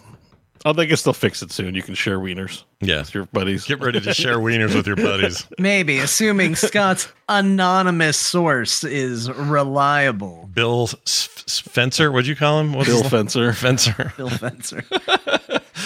Um, Yeah, all I thought it was Will. Uh, Will Wheaton. Chenser. Oh, Chenser. Got it. Uh, all right. Well, well done, everybody. Now time for this. Welcome. Nope, that's the wrong. I'm on the wrong tab. Oh, it's Phil. That's Phil's voice message. Still got that. some AI voices. Oh, wrong one again. That's a good question. There it is. We're going to do some text. Uh, actually, one quick text and then a couple of quick phone calls. This text came from David. Uh, he sent it to 801 471 0462. Keep that number handy and use it often. He says, Hey, again, just wanted to say Steam's private games functionality, which we were trying to do last week and have Beau hide a game as an example, is for the Steam open beta only. It's not officially released, so it's not in the retail version or the, the public version yet of the game. You can opt into it, super easy. Uh, I but that- did. you did, and it worked for you, right? Yeah. Okay. So I, I, well, I don't know, but I, Oh. I don't, I haven't hidden anything yet. But, um, yeah. So we actually had a couple people on Discord post uh, tutorials actually while the show was going, and then uh, I think over the weekend after, and now with this text, we've had a lot of people. The first time we mentioned it, we're like, I don't know how to do this. Nobody said anything. No. Apparently, in that window between then and the second time we talked about it, a lot of people figured it out. Everyone. You do have Yeah. to opt into Steam's beta client, and then when you do, uh, you have the ability to right click a game and say mark as private. But in addition to that, you can also, when you purchase a game, um, a little window will pop up to say, Are you buying the game or do you want to buy the game privately? So it Hmm. will also hide your purchase history. So you can actually mark it private from the moment you purchase it as well. Yeah. So uh, just an interesting little extra on there. I was really thrown by the new buy game window because I bought something today. What did I buy? Oh, I bought uh, uh, Infinite Wealth. I Oh, pre-ordered. is it different, I'm though? like Beau. Oh, I joined the pre-order thing. Yeah. You joined. Well, it. yeah, there's a there's an extra option now. It's like, hey, do you want to buy this game in private? Oh, so that's just straight up part of the checkout. That's interesting. yeah, yeah. It's now All right, added in the checkout. I, I installed the beta client. Let's see if this works here. I installed the beta version of Steam Deck's uh, thing, and it's not in there. I have nothing to hide, but the, uh, you know, science and for the show. Right. This is all I- for. s- It's all mostly for for, me. I buy some messed up shit. So yeah, on. Beau buys some weird stuff. I don't gonna go hide that. MythForce. Myth Force is on my recent list, so I'm gonna let's go find MythForce here. Yeah. It's not. It's not called MILF Force, is it? Because then no, you okay. no, all that's a different game. Then you hide Didn't that. you already buy a game, Beau? I have Scarlet just- Maiden. Yeah, check it All out, right. everyone. Scarlet Maiden. Scarlet Maiden. Mark is private. Um, okay, and now I go back to my profile. And now you see if somebody else can see it. Oh shit! No, I didn't. I, I pri- privated the wrong one. Oh no, I did private. no, I did private MythForce. It says unmarked is private. Now I go to Gorath. Yeah. And Oh, let me check. still, Lem- Yeah, still Jon- on my list. Hold on. Let hold me on. look. let, Let, Jon me do look it though. because Jon's Yeah, logged in hold as. Jon. That's where it'll count. And also, this may be a thing only for two beta people. Both have to be on the beta. Uh, let's see. Go Wrath. Uh, it should say I- Steam VR, Deep Rock Galactic, and MythForce. No, it says Monster Hunter World. so you don't you see it, Oh. but Jon does not. That's the whole I idea. don't see it. Yeah. Okay. So it worked. Awesome. So it worked. Yep, they worked. Sweet. Um, porn games, here I come. Yep, get in there. Uh, and actually, how many games does it say you have in your profile, Beau? So, like, you know, when you look at your profile and it says how many games you have, how many does it say for you? Uh, 629. Okay, I see 629 as well. oh, so you see total number. So I see Hmm. the total number, but then if I look at the list, You can, well, then you if can I do what if I click it, I see 683. All right, hang on. Try try looking again. Uh, Reload I the my page. I still see 629. Yeah, so it doesn't. But that's just the a number. That doesn't tell me what it is. No, It that- just Yeah, tells but you the know, uh, some internet people are pretty good at you know. Oh, he's hiding ten games. What could those games be? Yeah, but Porn then they'd confirmed. have. But then they'd have to guess. They'd have to guess. Just make sure you mark some hidden ones that are stupid and old. And no one, you know.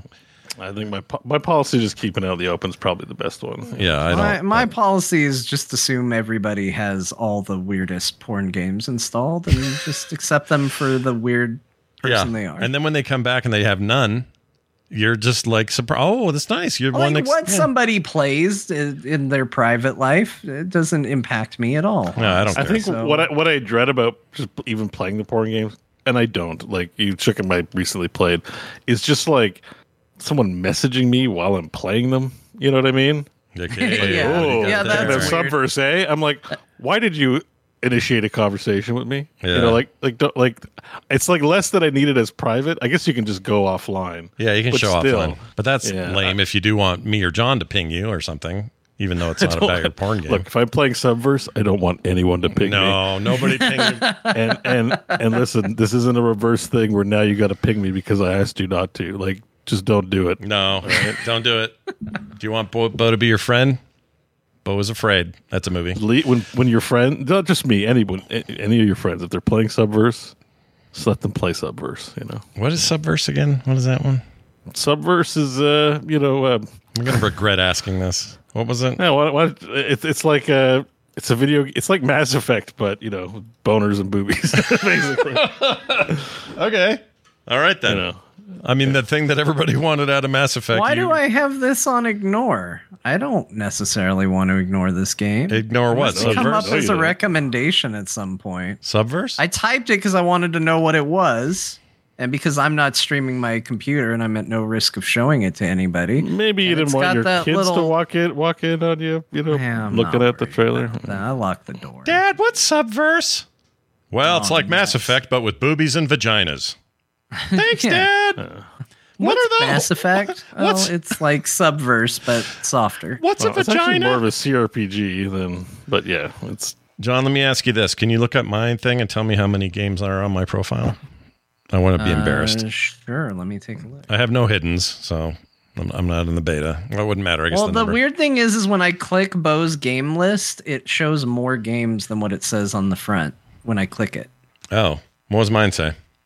Uh, Yeah. Hold on, I gotta, I gotta. So apparently I it. had uh, it says game 629 but when I go to my all games list it Oh, says there you are. 683 Yeah, but I that's think what I saw too. one of the things you have to account for is there's some hidden weird shit like you know when you buy a game like I bought Rust and Rust has some weird server thing Oh, and yeah. Rust Yeah. So that's sometimes you get more than one executable That's with true. a purchase Some are multiplayer only executable. It's weird. You're right. yeah Scott, I show you on your profile as having 1,842 games. Yeah, so that should be And closer to 2,000. What does it say on the other Yeah. one?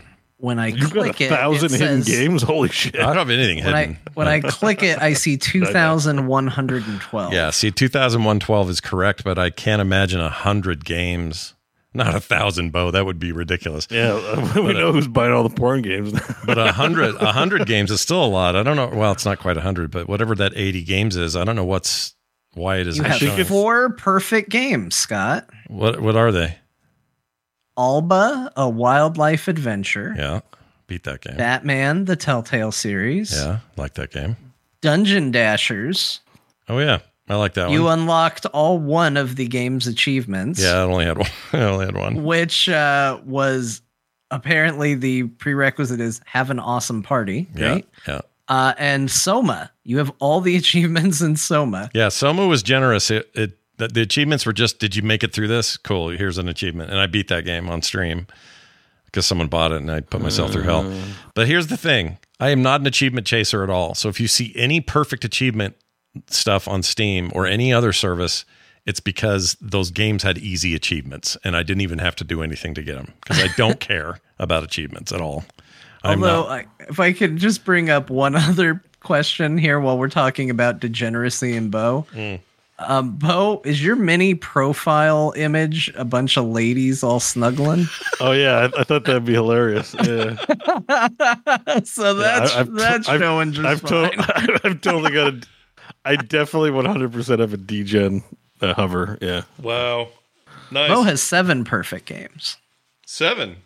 See, that's less than I would have expected. I thought you were more of an achievement chaser on stuff you beat, but maybe I. Have. I I grabbed a few uh, in recent uh, times. Uh, Mm. like like a dragon I perfected and the man who erased his name both this year. Those are on there. Yeah. I, uh, I'm telling you, I'm I'm How's I'm a how, Yakuza does franchise Does. Orc Massage have hundred percent, Jon, on there? No, Okay. it's uh, his seven is Hades, which is really impressive. and Yeah, very that good. is impressive. Uh, Yakuza Like a Dragon, Banished, Kingdoms of Amalur Reckoning, Yeah. Like a Dragon Gaiden, The Man Who Erased His Name, uh, Stacklands, and he has the single achievement for Counter Strike 2. There's only one for Counter Strike too. Yeah. yeah, it's like I log think in. it's Thanks. I think it's for logging in, but how does only 16.1% of players have this achievement? Yeah, that's weird. That seems really What weird. is- what does Make- that mean? Makes Yeah. makes me special, I guess. Uh, by the way, see, I'm, I'm I'm showing you my playtime on Orc Massage. It's only four minutes, so just FYI. Well, Well- now I feel like I should get Orc Massage because now I feel like your review was un uh, inaccurate. Also, It Yeah. wasn't good. I also I don't want to hear Like, about that's your. why it wasn't great. So I logged out. Okay, maybe I gotta finish it to completion. Is what you're saying? yeah, Yeah, Your I mean, you minute- only how much of the massage did you actually experience? Yeah. Just not much. This like this. It was janky. Like you forget when you don't play a porn game for a little while. You, you know, like oh, this looks good, and then you get in and you're like, oh yeah, this is like twenty percent quality of a norm. Whatever whatever target they're hitting for quality, it's like twenty percent, but it meets the one hundred percent because boobies. Like that's By the way, Trixler's in our chat, and he's noticing that 1842 is in there. Yeah, it's a weird little, little city builder. It's like an old west town thing. eighteen forty two. Yeah, I think he's just seeing. I, I, I assume people are looking at my profile. I don't know. Oh, everyone, everyone's is everyone going through your? Oh, it's totally fine. I have nothing in there that's even remotely distasteful of any sort. It's just all there. It's just games. I just have a lot. You know, oh, eight, oh, I'm sorry, 18. distasteful. He's saying 1842 games total. I sorry. I there is a game in there called 1842. Um, A lot of people forget there's three people on the show. I think. no, that's 100% it. You're totally right. There are a ton of codes. Some of these way before I met you guys, like just I decade I'm and a just half. teasing. I just made a joke. I'm just making a joke. Uh, you know what? Now It's two decades of of code code acquisition. That's what that is. Yeah, although we have been doing the show as we established earlier for almost a decade now, so you know Insane. it was before you guys, twenty years ago. that Yeah. got these codes. That is wild. Uh, so look at this. Uh, yeah, it's called 1842. Well, anyway, that's a fun little city builder. So, side note. Uh, let's go to these calls real quick. This is one from same number, by the way, 801 471 0462. And if you'd like to email us, you can. All right. It's talktothecore at gmail.com. Please keep those coming, especially voice actors. I want to hear from you this week and see what you think of this deal. Anyway, gameplay leak for Wolverine. Here's a call about that. This is Scott Warbeck. I don't know if you've seen it yet, but on YouTube they have uh, gameplay of the new Wolverine game for PlayStation 5. It's been out for about a week now. Yeah. So that stuff that's part of the leak. Uh the vid, the footage that was leaked from the big data leak that they had over their Insomniac uh, offices and stuff and I think the gameplay in those videos looks early and fine. I don't. Everyone's everyone's I freaking out. I didn't look at it because usually leaked footage doesn't look good. I think you know we all remember the GTA Six leak. It's Yeah. six, right? That's Six. what we're on. We're on six, yep. Okay. Yeah. The GTA Six leak where everybody was like. "This Looks like a bunch of geometry. What is this? This looks like a PS2 game. And now, you know, we're seeing the trailer and it's and people are like, "Wow, this looks really good." Yeah, imagine Yeah, that. imagine what it coming out when they want you to see it actually. yeah, does. you So- should see your burger when it's just a bun and a red piece of meat. You should see that before it's finished. I'm not faulting anybody. You know, I'm not trying to make fun of the caller or anything. Anybody that wants to go look at it, you're free to look at it. I'm just telling you why I didn't go look at it because I don't want to get myself, you know, all worked up over something that, uh, you know, probably going to be very different. Yeah, it undermines the developers who want to show a thing when it's in good shape. You, you wouldn't want what what's what's a common thing people can relate to? Like you wouldn't if you're making a casserole, you don't want people to come see it when it's halfway. done. no, that's my point with the burger thing. Like, why? Always like, come over and look at my casserole. It's like, But, hey, you you guys, know. you guys want an Yeah. ice cold Coke? Here. Oh, I'm sorry, that's just the tumbler with nothing in it. well, that's not Coke at all, is it? Like, yeah, this stuff's stupid. By the way, I saw the tra- or the stuff. It looks M-rated as hell, and that's all I really care about. I want a really, I want a hardcore Wolverine game, and it looks like they're making one. So, good enough for me. And it's early, and of course, it looks like shit because it's early. This is Insomniac. What do you think they do over there? What do you think GTA does when those people were losing their minds about how six looked bad in those leaks? That was a real head scratcher time for me. That's the day I went, is social media worth it for humanity Well, you have to keep in mind that game, like five, is still on like the best-selling games list at all times, constantly. The audience for that game is the broadest of the broad. Like, there are Yeah. people that probably are like, "Hey, I go, I need to get that for my game station." You're like, Yeah. "Yeah, And, and like, like where I we don't- it too on my we- game station." We don't have any game dev like actual experience between the three of us, but what we know is still a mile more than the average person who just tunes in for their Call of Duty or FIFA or you know what I mean. Right. Like it's, right. And those people are play GTA. GTA is a you know tentpole franchise. Oh, yeah. So you're probably money. seeing a lot of comments like, how, how do these people even get jobs making a game that looks like this? You know, like, Yeah, because they're the Yeah, okay. dumbest Yeah, commenters. It's just that you know what, Yeah. Jon, you're right. Beau, you're right. What's happened is humanity gave everyone a megaphone, and we all thought it was an amazing idea in the '90s. We're like, yeah, dude, the internet, everyone has a voice. Uh, I don't know if it was such a great idea. I mean, maybe it is. Well, We just got to yeah. be better about like blocking out the ones that suck. And I, I think that the worst part about all this is is is not just that, but that the fact that that stuff gets traction. You know, Yeah, like yeah. um, I was watching HBomberguy video because I'm just watching his library, I guess, and it was it was about like Yeah. when people when when people are like burn things, like when someone gets pissed off and wants to boycott and they take their Nikes and burn them. yeah, you know, like protests, like Colin Kaepernick stuff. That results in like huge sales for the companies every time they do it. time. Like the boycott has like the literal reverse. yeah. So all these companies want this like found marketing apparently, where like they want people to burn their shit because it's like it's gonna make the stock price go up. They're gonna sell a bunch of stuff and it's like free marketing basically. It is, No and it's also it's also to me has always been so stupid because what it meant was you see a guy. I don't care what side of the aisle you're on. If you're boycotting something by burning it on your your TikTok video, uh, the idea that you went and bought four cases of beer to then Right. throw them in the ocean or whatever you did, poured them out, shot them with a gun, whatever you did. You're stupid. You bought the thing you're trying to boycott so that you could shoot the thing. So you didn't even get your money's worth out of the thing you bought. And all you did was drive sales because Beau's right about that end of it. You, and you drove sales up. Like you didn't encourage a boycott at all. You were an unwitting agent of the company selling shit. Like, and I'm like, how do we fix it? Like, I don't think the internet. I don't so think that's stupid. fixable. Like, I I think that's like, it's more valuable to have it in front of your eyeballs by any means necessary, and the more polarizing, the better, because the more people see it. And and there's a bunch of people that are like, I don't agree with this guy. I'm going to buy some Nikes. Yeah. Like, like, eh, so it's just ah. I remember as I a actually kid. had it's so funny because I had this conversation with my wife last night because I have managed to let go of a lot of things that I get overly invested in and take far too seriously than I should. I got that way with Star Wars, which I'm still amazed that I feel that way about Star Wars.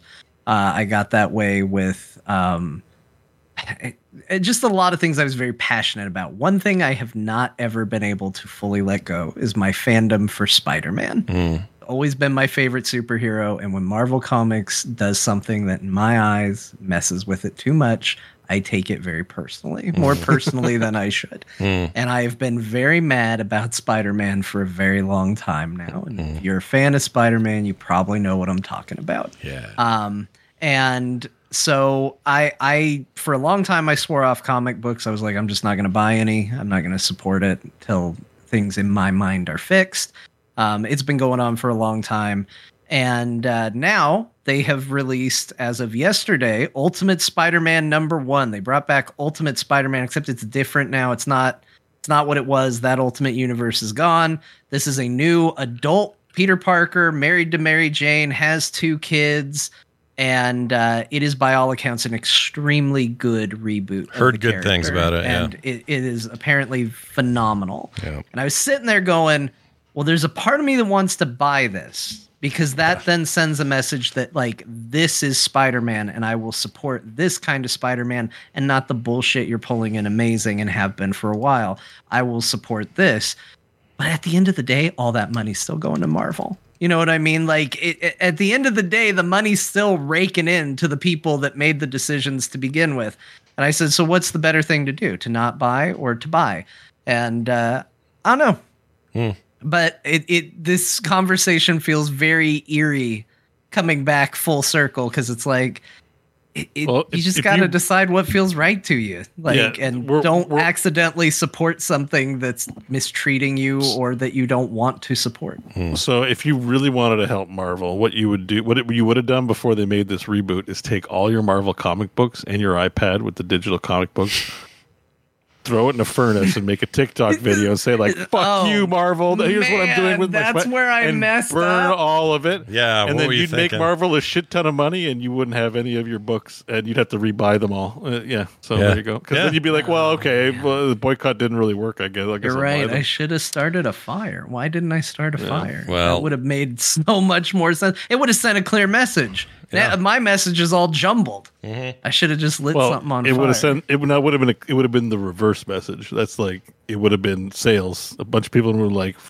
"Screw this guy, we're gonna buy Spider Man." i'm Here- sure people bought that comic and Oh yeah. i'm sure they did Here's the thing, though. When I was growing up, old people would say, "There's a sucker born every minute," and I used to think, "Oh, that's a dumb old thing to say." Whatever. They're, you know, we're smarter now.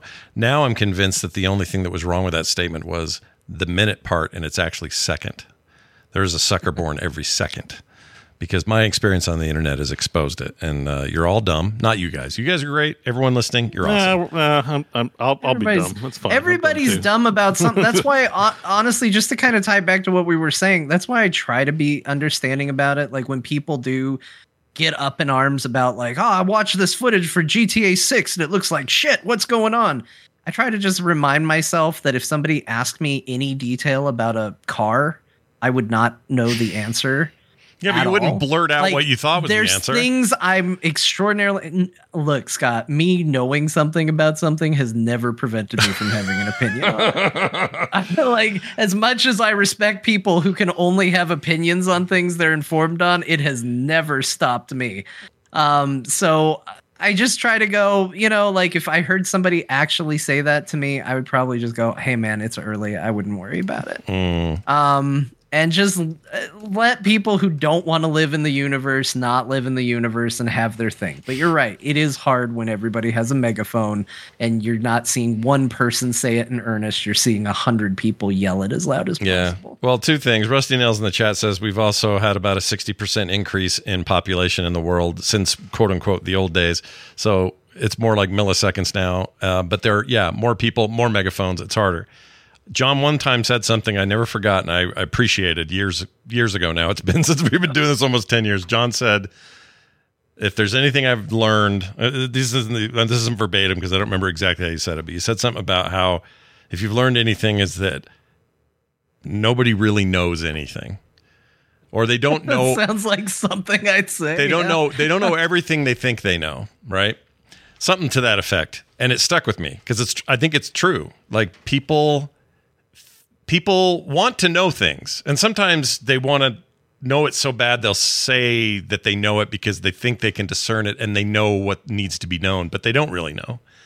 And so i think at the time the context was something more social I feel like I've confused myself. you may have confused yourself but I, it really did It's stick starting with to me sound like Trailer Park Boys a little it, bit. re- You it really don't stuck know with what me you don't know unless you know. It just stuck Yeah. with me because I was Okay. like, he's right though. Like if I see something on the face of it, it isn't exactly what it is. Sometimes there's more to it, and I need to ask. Like there's context, there's details, there's complications. It's not just simple stuff, right?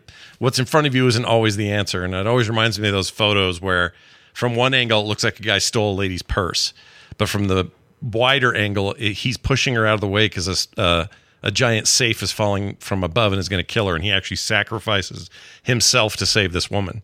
But if all you have is that original photo, you'd think this jerk criminal took her bag and ran with it. Hope they caught him. You know what I mean? It's it was that kind of thing, and I I don't know. I took that to heart. I thought it was a meaningful thing uh, that you said that time. And uh, I don't know why I, I wish brought it up. I could remember Yeah, thank it you- too. thank That you. would be Thank you for that, Jon. yeah, You thanks know, for that life advice. If I ever remember it, you guys, let me tell you, it's going to be profound a second time. Yeah. And people are lousy at showing, like Wicked Kitten just said it. People are lousy at showing they don't know things. They're terrible at admitting when they're wrong. It's a really cool thing to be able to admit when you're wrong. I try to do it as often as I am wrong. I don't think I always succeed, but it's a good thing to do. So, you know, if I were somebody who went, this GTA footage looks like shit, I would now say, "Hmm, I guess I didn't understand how games were made. Oops, my bad. Like, do that. It's healthy. It's good for you. But instead, I- that kid's probably on 4chan beating off to who knows what. it's, it's just it's disappointing that uh, that Dis- that the Disney Disney's like reflection of the world turned out to be a lie. You know, you grow up with Disney, and there's always Yeah. a dumb character. Yeah. But I've never met that person in real life. The guy's like, "Oh, hey Eddie, uh, do you think we should take the garbage Yeah. and put it in the kitchen?" Yeah. You know, and they're like, "No, take it out to the curb." Like that guy, like or girl, doesn't exist. yeah. that, like they're all like you know everyone just knows shit and la- lacks self awareness. That, that that archetype, maybe it existed at one time. I don't see them or them. No. Like and even the kinds that do now are just, you never know who, I, I don't know who, how old they are. I don't know how mature they are or immature they are. I don't know if they're 40 and then and saying these things that they say on the internet or if they're 12. It makes a difference, but we don't know. Everyone's cosplaying as an astrophysicist. I think that's or Yeah. or, Yeah. or, or or like a super smart politician. yeah. Or an Like I just expert I, that's like communicable the diseases. era we're in now, where Yeah. like everyone's everyone's something really important that's not really what it is because they read it on the internet. So you guys, we Or don't just talk about video games on this show. We talk about deep, meaningful human issues. Whatever facing us. happened to just a classic dumb guy? Like, hey guys, what are you, what's going on today? like, where's that guy? That, that I don't know that guy. That guy doesn't anymore. exist. They made Or him maybe up. he never did. I, I you know, it's, You know, one thinks maybe those cartoons and movies and stuff were just making fun of people who had mental disabilities. That's no, probably I what it choose was. not to. Be- maybe, but I choose not to believe that. You know, like I, I genuinely believe there was people maybe without you know We just, neurodiversity or we or just need people that know their snarf. Yeah. It's just like who are just like you know, like I don't Orko. read, I don't read, I don't learn things. I just you know, I I kind of know a person like that actually, but even he sounds smarter than he should. You know, just fixes cars, goes to the bar, hangs out. That's it. yeah. You know, Yeah. like does maybe go on a trip and do a fun thing every now and then, but is like you know. But even that person is like I don't know. I'm just not- that I'm just saying that that Disney archetype. Maybe you're right. Maybe they were making fun of uh, differently able people, and they. That's the only. Maybe it was just cheap. It was just a cheap shot back then, and it just grew out. I mean, why not? There was a whole like racist China Donald Duck cartoon. So, yeah, that's know. true. Yeah. For every Like, good uh, yeah. anti-Hitler Donald Duck cartoon, there was some racist one. Yeah. They're all out there. Uh, all right, one more thing. This is a science call from Bobby Frankenberger, friend of the program, frequent guest, and uh, also occasional step-in co-host on the morning stream with me. Bobby's a really smart dude, and he had this to ask. It's about two minutes long, so it's a longer call. I usually don't play these, but I like Bobby, and he has questions. Here it is. Hey, Scott, Beau, Jon, it's Bobby here. Bobby from All Around Science. Um, I've got, Bobby. I'm listening to Core, and uh, you guys are discussing uh, this idea of, Beau raised a question of, why do we ask a question? And I had a science thought about that that I thought I'd share with you guys. Cool. Now, I haven't researched this at all, heads up. Um, so this is just kind of like my thoughts. If, if I had researched this and taken the time to do that, then I would have sent you an email be- and not bothered Yeah, he should be a host on this show. He sounds like us. Nobody calls people anymore. But here I am calling you because I had to get the thought out of my head. Anyway, the uh, there's this idea in linguistics, um, that, and there's research that shows Uh, it has to do with subject and predicate, right? The sentence you're asking, ask being a verb in this case, you're or or a or an action in the sentence, right? And there needs to be a subject for that, right? You're acting on a thing, and this is just how English works. So when you're asking a, que- a question, you have to, when you state that you're going to ask something, the reason that sounds natural, even though it might be redundant, is because uh, cognitively we need to have something that our actions are acting upon in order to communicate that sentence efficiently. There's a lot of research that shows that when you leave these sorts of uh, linguistic structures open-ended and non-finished, like if you just have an action and you don't state what that action is going to be acted on, then it's actually more cognitively difficult. Our brains have to work a lot harder to figure out what you're talking about and it ends up being less efficient even though you might be using fewer words because we have to think a lot harder about what the person's trying to say. So you ask a question because if you don't ask a question, people are going to wonder, "A- ask what? What, what, there's a, there's an action, there's a verb there, but what's the subject? What is it being, what, what what's going on? So anyway, thought I'd send you guys my thoughts. Now that I'm out of breath, I'm going to go. uh, warm self out. Yeah. I think that's exactly right. Because yeah, if I if I turned around and said, "Can I ask?" I'd say yeah. You, you- well, sure, but But most people would say, "Ask what? You didn't finish your sentence. Be smart. Be smart. Yeah. Brain, brain hurt." Yeah, no. Sorry. Like You're saying that doesn't jar you at all? If I just No, said, it "Oh, sounds can like I a- ask?"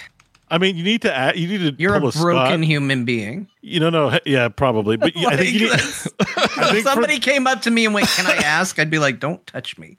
I think I I think you might be right, and it's just because we're talking about it that I'm paying attention. So maybe you need to pull like what you did with Scott earlier in Constantine, like just earmark it so that you can show me how I'm just being a pedant.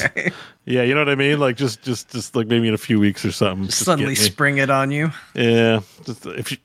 Yeah, because like right now I'm on high alert. I'm like all like, oh, why don't we say these things? I think it, Bobby had a great explanation. Yeah, um, I think I, I think we I think we do lots of stuff we because it sounds nicer, even if it's technically stupid. You know, It's- because it's like it- social. some- Yeah. like if something rhymes, it's smarter. Like Yeah, we can't help it. We're just Yeah. like, yeah, I think that might be right. You know, like he rhymed it. It has to be true. Yeah, it has you to be know, true. uh, if uh, if you poo, uh, use two, and that's like a little reminder to use two pieces of toilet paper. But you can use any amount. What do you mean? No, But, people you know, do it politically all the time. They say "Dirty Donald" or uh, "Sleepy Joe," or you know, when they come up with these cute little names, they think it means it thinks it reinf- they think it reinforces their thing. So that's a negative example. But this idea of communicating with me, like if I said to Beau, "So let me ask you this," which I do sometimes to start the question, or if I say, "All right, well, here's a question," and then I ask a question, like I I see what he means. I'm setting you up for an easy catch. Not an easy I guess catch, it's but like it's a- like the word ask is weird because Right. saying is saying, speaking is speaking, asking is just another way of saying speaking. Like I'm not doing something funny like scratching my armpit when I'm asking. Like, you know, throwing is throwing, scratching is scratching, saying and speaking or speaking like what am I doing differently when I'm asking? Right. That verb he mentioned. And it's like it's the same as saying, but if I was to say, Can I ask you a statement? Yeah. You'd go, no, you can't do that. yeah, no. it's not physically possible. Jon wouldn't talk to me. He'd be like, "Get away from me! What, what is this weirdness? get out I can ask you a question, but I can't ask you a statement. I can't ask you an imperative. Um, I can't ask you. You could try, you know, but and not Yeah. with that I mean, I think most of those things, like if somebody, if it wasn't, even if it was blatantly obvious, like unless they were like showing it to me, if someone was just like, "Can I throw?" Like, yeah. What? The Yeah. game? Oh, so we A could. Mon- what are you do? What are you doing? Monica's bring up a good point because you might say, "Can I ask you a favor?" But why not say, "Can you do?" I I think favor I for said me? that last Like, why would I? uh, oh, I sometimes say I sometimes say, "Can I, hey, can I ask you a favor?" Or can I? Can you do me? a- Can you do me a favor? I'll say a lot, but I think they work. They're just Can I ask a favor? But you of ask a favor because you're giving somebody the option to say no. yeah. Like if I say to Kim, "Can I ask you a favor?" Yeah. Can you bring me a cold thing? And she'd say, uh, dr- "Drink, What? like drink or something, like uh, the five, five dollars. Five dollars. but you know what I mean. Like I don't know. I feel like it's a social construct, and also it's social when even if it's someone you don't know. If you see somebody and say, "Let me ask you, can I ask you this?" I don't know. There's a there's a I'm probably overthinking it because of all the. We didn't talk about it last week, but this week I revealed all the languages I'm learning on Duolingo. So it's probably just like all the shit's like swimming around on my head because I'm, I'm, like trying to figure out Korean letters. Like what? the chat's. I mean, that that'll, good. so that'll weird. Do like it when you start to learn. directions. When you start to learn other languages, it does suddenly make you question why you do things your way. yeah. Like you know how they uh, a lot of I think most other languages, right? They will put the descriptors um, after the object. Yeah. Which we don't usually do here. Like, Oh, if yeah, I'm we learning say- Japanese If too. we say the, if we're talking about a red ball, we'll say, "Hey, look, it's the red ball." Yeah. But in most other languages, it would be the ball that is red The ball that is Yeah, right. like right? as far as the structure of how it is Right. and Yeah. it seems weird and backwards because i learned english first Yeah, Right. Uh, ja- I'm learning in the Japanese Duolingo. It's like ocha. Let's say is like tea, right? Uh-huh. Ocha, and then you say ocha desu or desu. I don't know, but that means it's tea, but it's it's tea. It's in tea. it's yeah. it's the It's tits. It's tits. Wait, what am I saying? Tea. But it's, It's. it's tea. It's Tits. It's it's it's ordered T. differently. it's the tits Yeah, it's the tits. but it's like o- ocha desu. You know. Uh, Yeah. Kudasai. I think is please. Yeah, no, that's it's true. of Most languages that aren't English uh, to have that kind of order change, and I I don't know. I'm torn on whether or not we're doing it inherently wrong, but you know, It's just it's just these rules are weird. It's just ask was just funny. It just seems like redundant. One of the like you know. yeah. Let me. Like I guess you if you don't really like the word ask, there's no one with a gun to your head saying you have to use the word at all. So why did I make a big deal? yeah, of you it? never Like, say just I, you never say use it. I need to fart air out of my butt. No, the fart is the air in your butt, right? Wait, what? you used a bad example because i got so distracted by what you said that i lost the point well, no, it's the same. It's like let me ask you a question. Oh, that's redundant. Let me fart the air out of my butt. That's redundant. The air is the fart. nobody says that nobody's ever said that those words in that order before On the, well, nobody said it. Oh no, he's okay. I get it. Yes, you're the first person to ever fart, say that Fart is air. So Fart is the air. Fart air. Yeah, I'm not going to fart air. I'm not going to, you know, it's the ATM I'm gonna fart. machine. uh, Hold your nose. I'm, I'm about fart to is not some the air. same as air right. Well, hang on. Isn't it? Well, what is it? I guess it's it's a no. Hang on. No, it's right. The It's air in your butt. The air in your butt is a fart. the Right? air in your butt is air in your butt it's not a fart Okay, gas I'm going to your- fart. it's a- I'm going to fart butt gas, air. It's not air. If I said I'm going to fart butt air, No. So air, like, think of um, think of like a a, a poison cloud, right? Like in D and D, you class Cloudkill, yeah. and a cloud of poison. That poison cloud is not air. No, it's not. It's, It's, a gas. poison cloud. So the think of the fart as a cloud kill in your butt. All right, butt cloud. It's not air. It's a poison cloud. So you don't call it air because I think air means like it's a informal term for like atmosphere of the planet or of the environment or ecosystem, not just any gaseous element. the, Like chat, you wouldn't say the chat's killing me, by the way. like you might say that the air on Venus is filled with methane. It is. No, me- I think it is methane, isn't it? Or no, not methane. Yeah. Uh, but that uh, would be its air because we're talking about atmosphere, like the breathable spot p- space of the eco the eco what is it? deal. the ecosystem. yeah, Um, but it's like not all gas is air. that's true. what I'm trying to say. All gas. Wait, not all gas is air, but all air is ga- Wait, All, all air is gaseous form. That's true. A gaseous nitrogen. Gaseous That's right. That's right. That's Yeah, totally right. Yeah, and uh, whatever else is hydrogen. Uh, sure, atmosphere? I guess so. Hydrogen. Whatever the mixture is, it's air.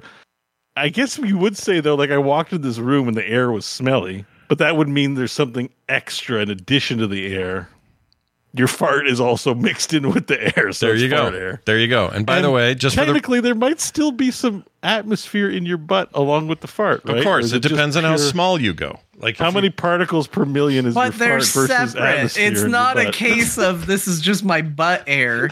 Like unless Scott has branded his farts as a specific thing called butt air. butt air copyright. So, Trademark. so I Yeah. think you could call it fart air, but I think pedants it would it, the only people that would offend is pe- the English pedants. Yeah, and pedantic. He's not calling on it the show. fart air. He's calling it butt air. He's farting butt air. Well, originally it was farting air But out we, we get it when you say butt air. We know what we mean. We know it. Yeah, we know what you Like, mean with butt that's- air. Air from your That's butt. the beauty of the English language. you Yeah, can yeah. say fart a hundred different ways. So wait, based on all this, I've just realized Yoda's the one talking like other languages when he does English. So he says, "Over there, I must go."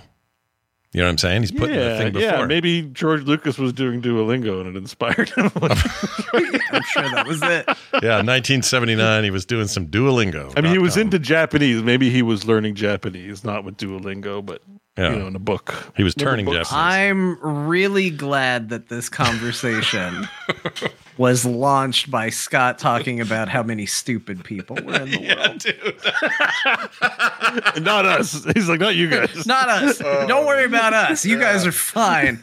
There's just a lot of dum dums out there. Let me talk about my butt air for a little bit. my tea, my tea that is the tits.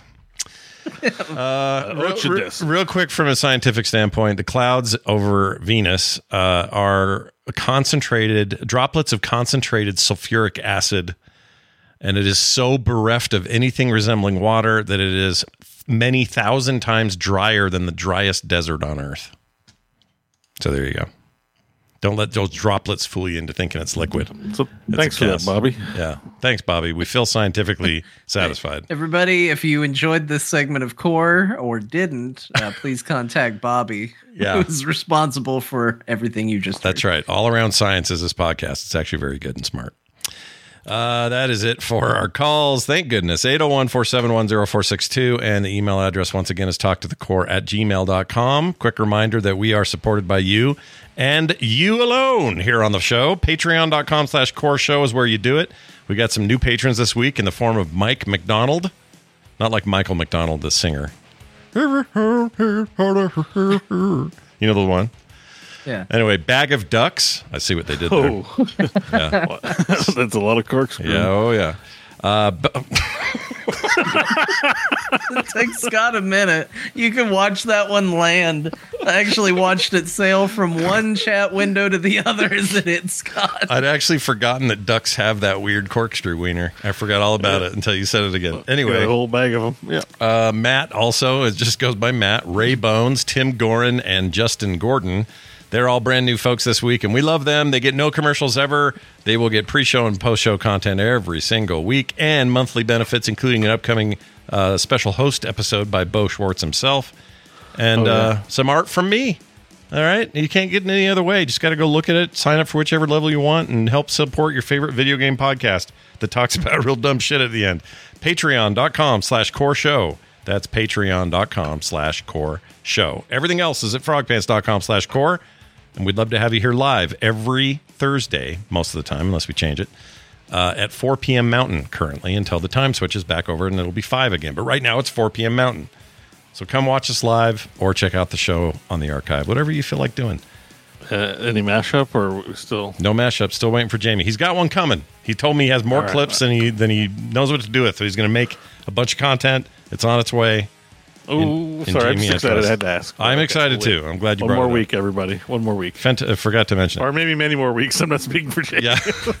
Next week, you better do it. subtle little uh, subtle push from Beau this week there, Jamie. Uh, get that I going. pu- I, instead of pulling a Johnson, that's how you pull a Schwartz. Pull a Schwartz. this impossible thing's happening in seven days Yep. that I have no way of guaranteeing. Hurry up and get it name on because Schwartz is afraid. Anyway, uh, oh yeah, well, don't forget to watch Beau's Afraid, everybody. But it's the homework this Oh yeah. Beau's afraid and McGruber. MacGruber, which I it is such a weird dichotomy between those two. Anyway, that is it for us. How about Grandma to tell us what we played this week, so that all you whiners say we don't mention it enough and it's not in the show notes or something, uh, even though it is. Beau or Jon, I mean, I mean Grandma. I can do it this week if you want. Hey, Grandma, give us the A thing. fast grandpa. Yeah, no grandpas allowed. Grandma, what do you got? Well, if you don't know what they talked about because the past 10 to 15 minutes of the show somehow wiped your memory, I wouldn't blame you.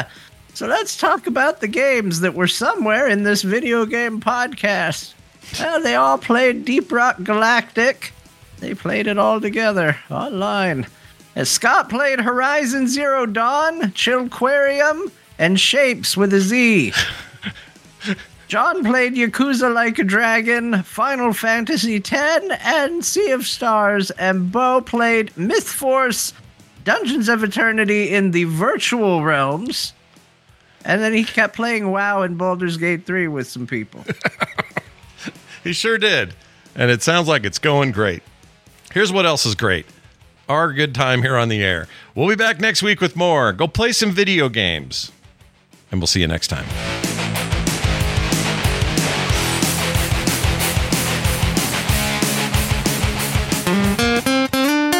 Get more at frogpants.com. I don't know about you guys, but I could use a little excitement.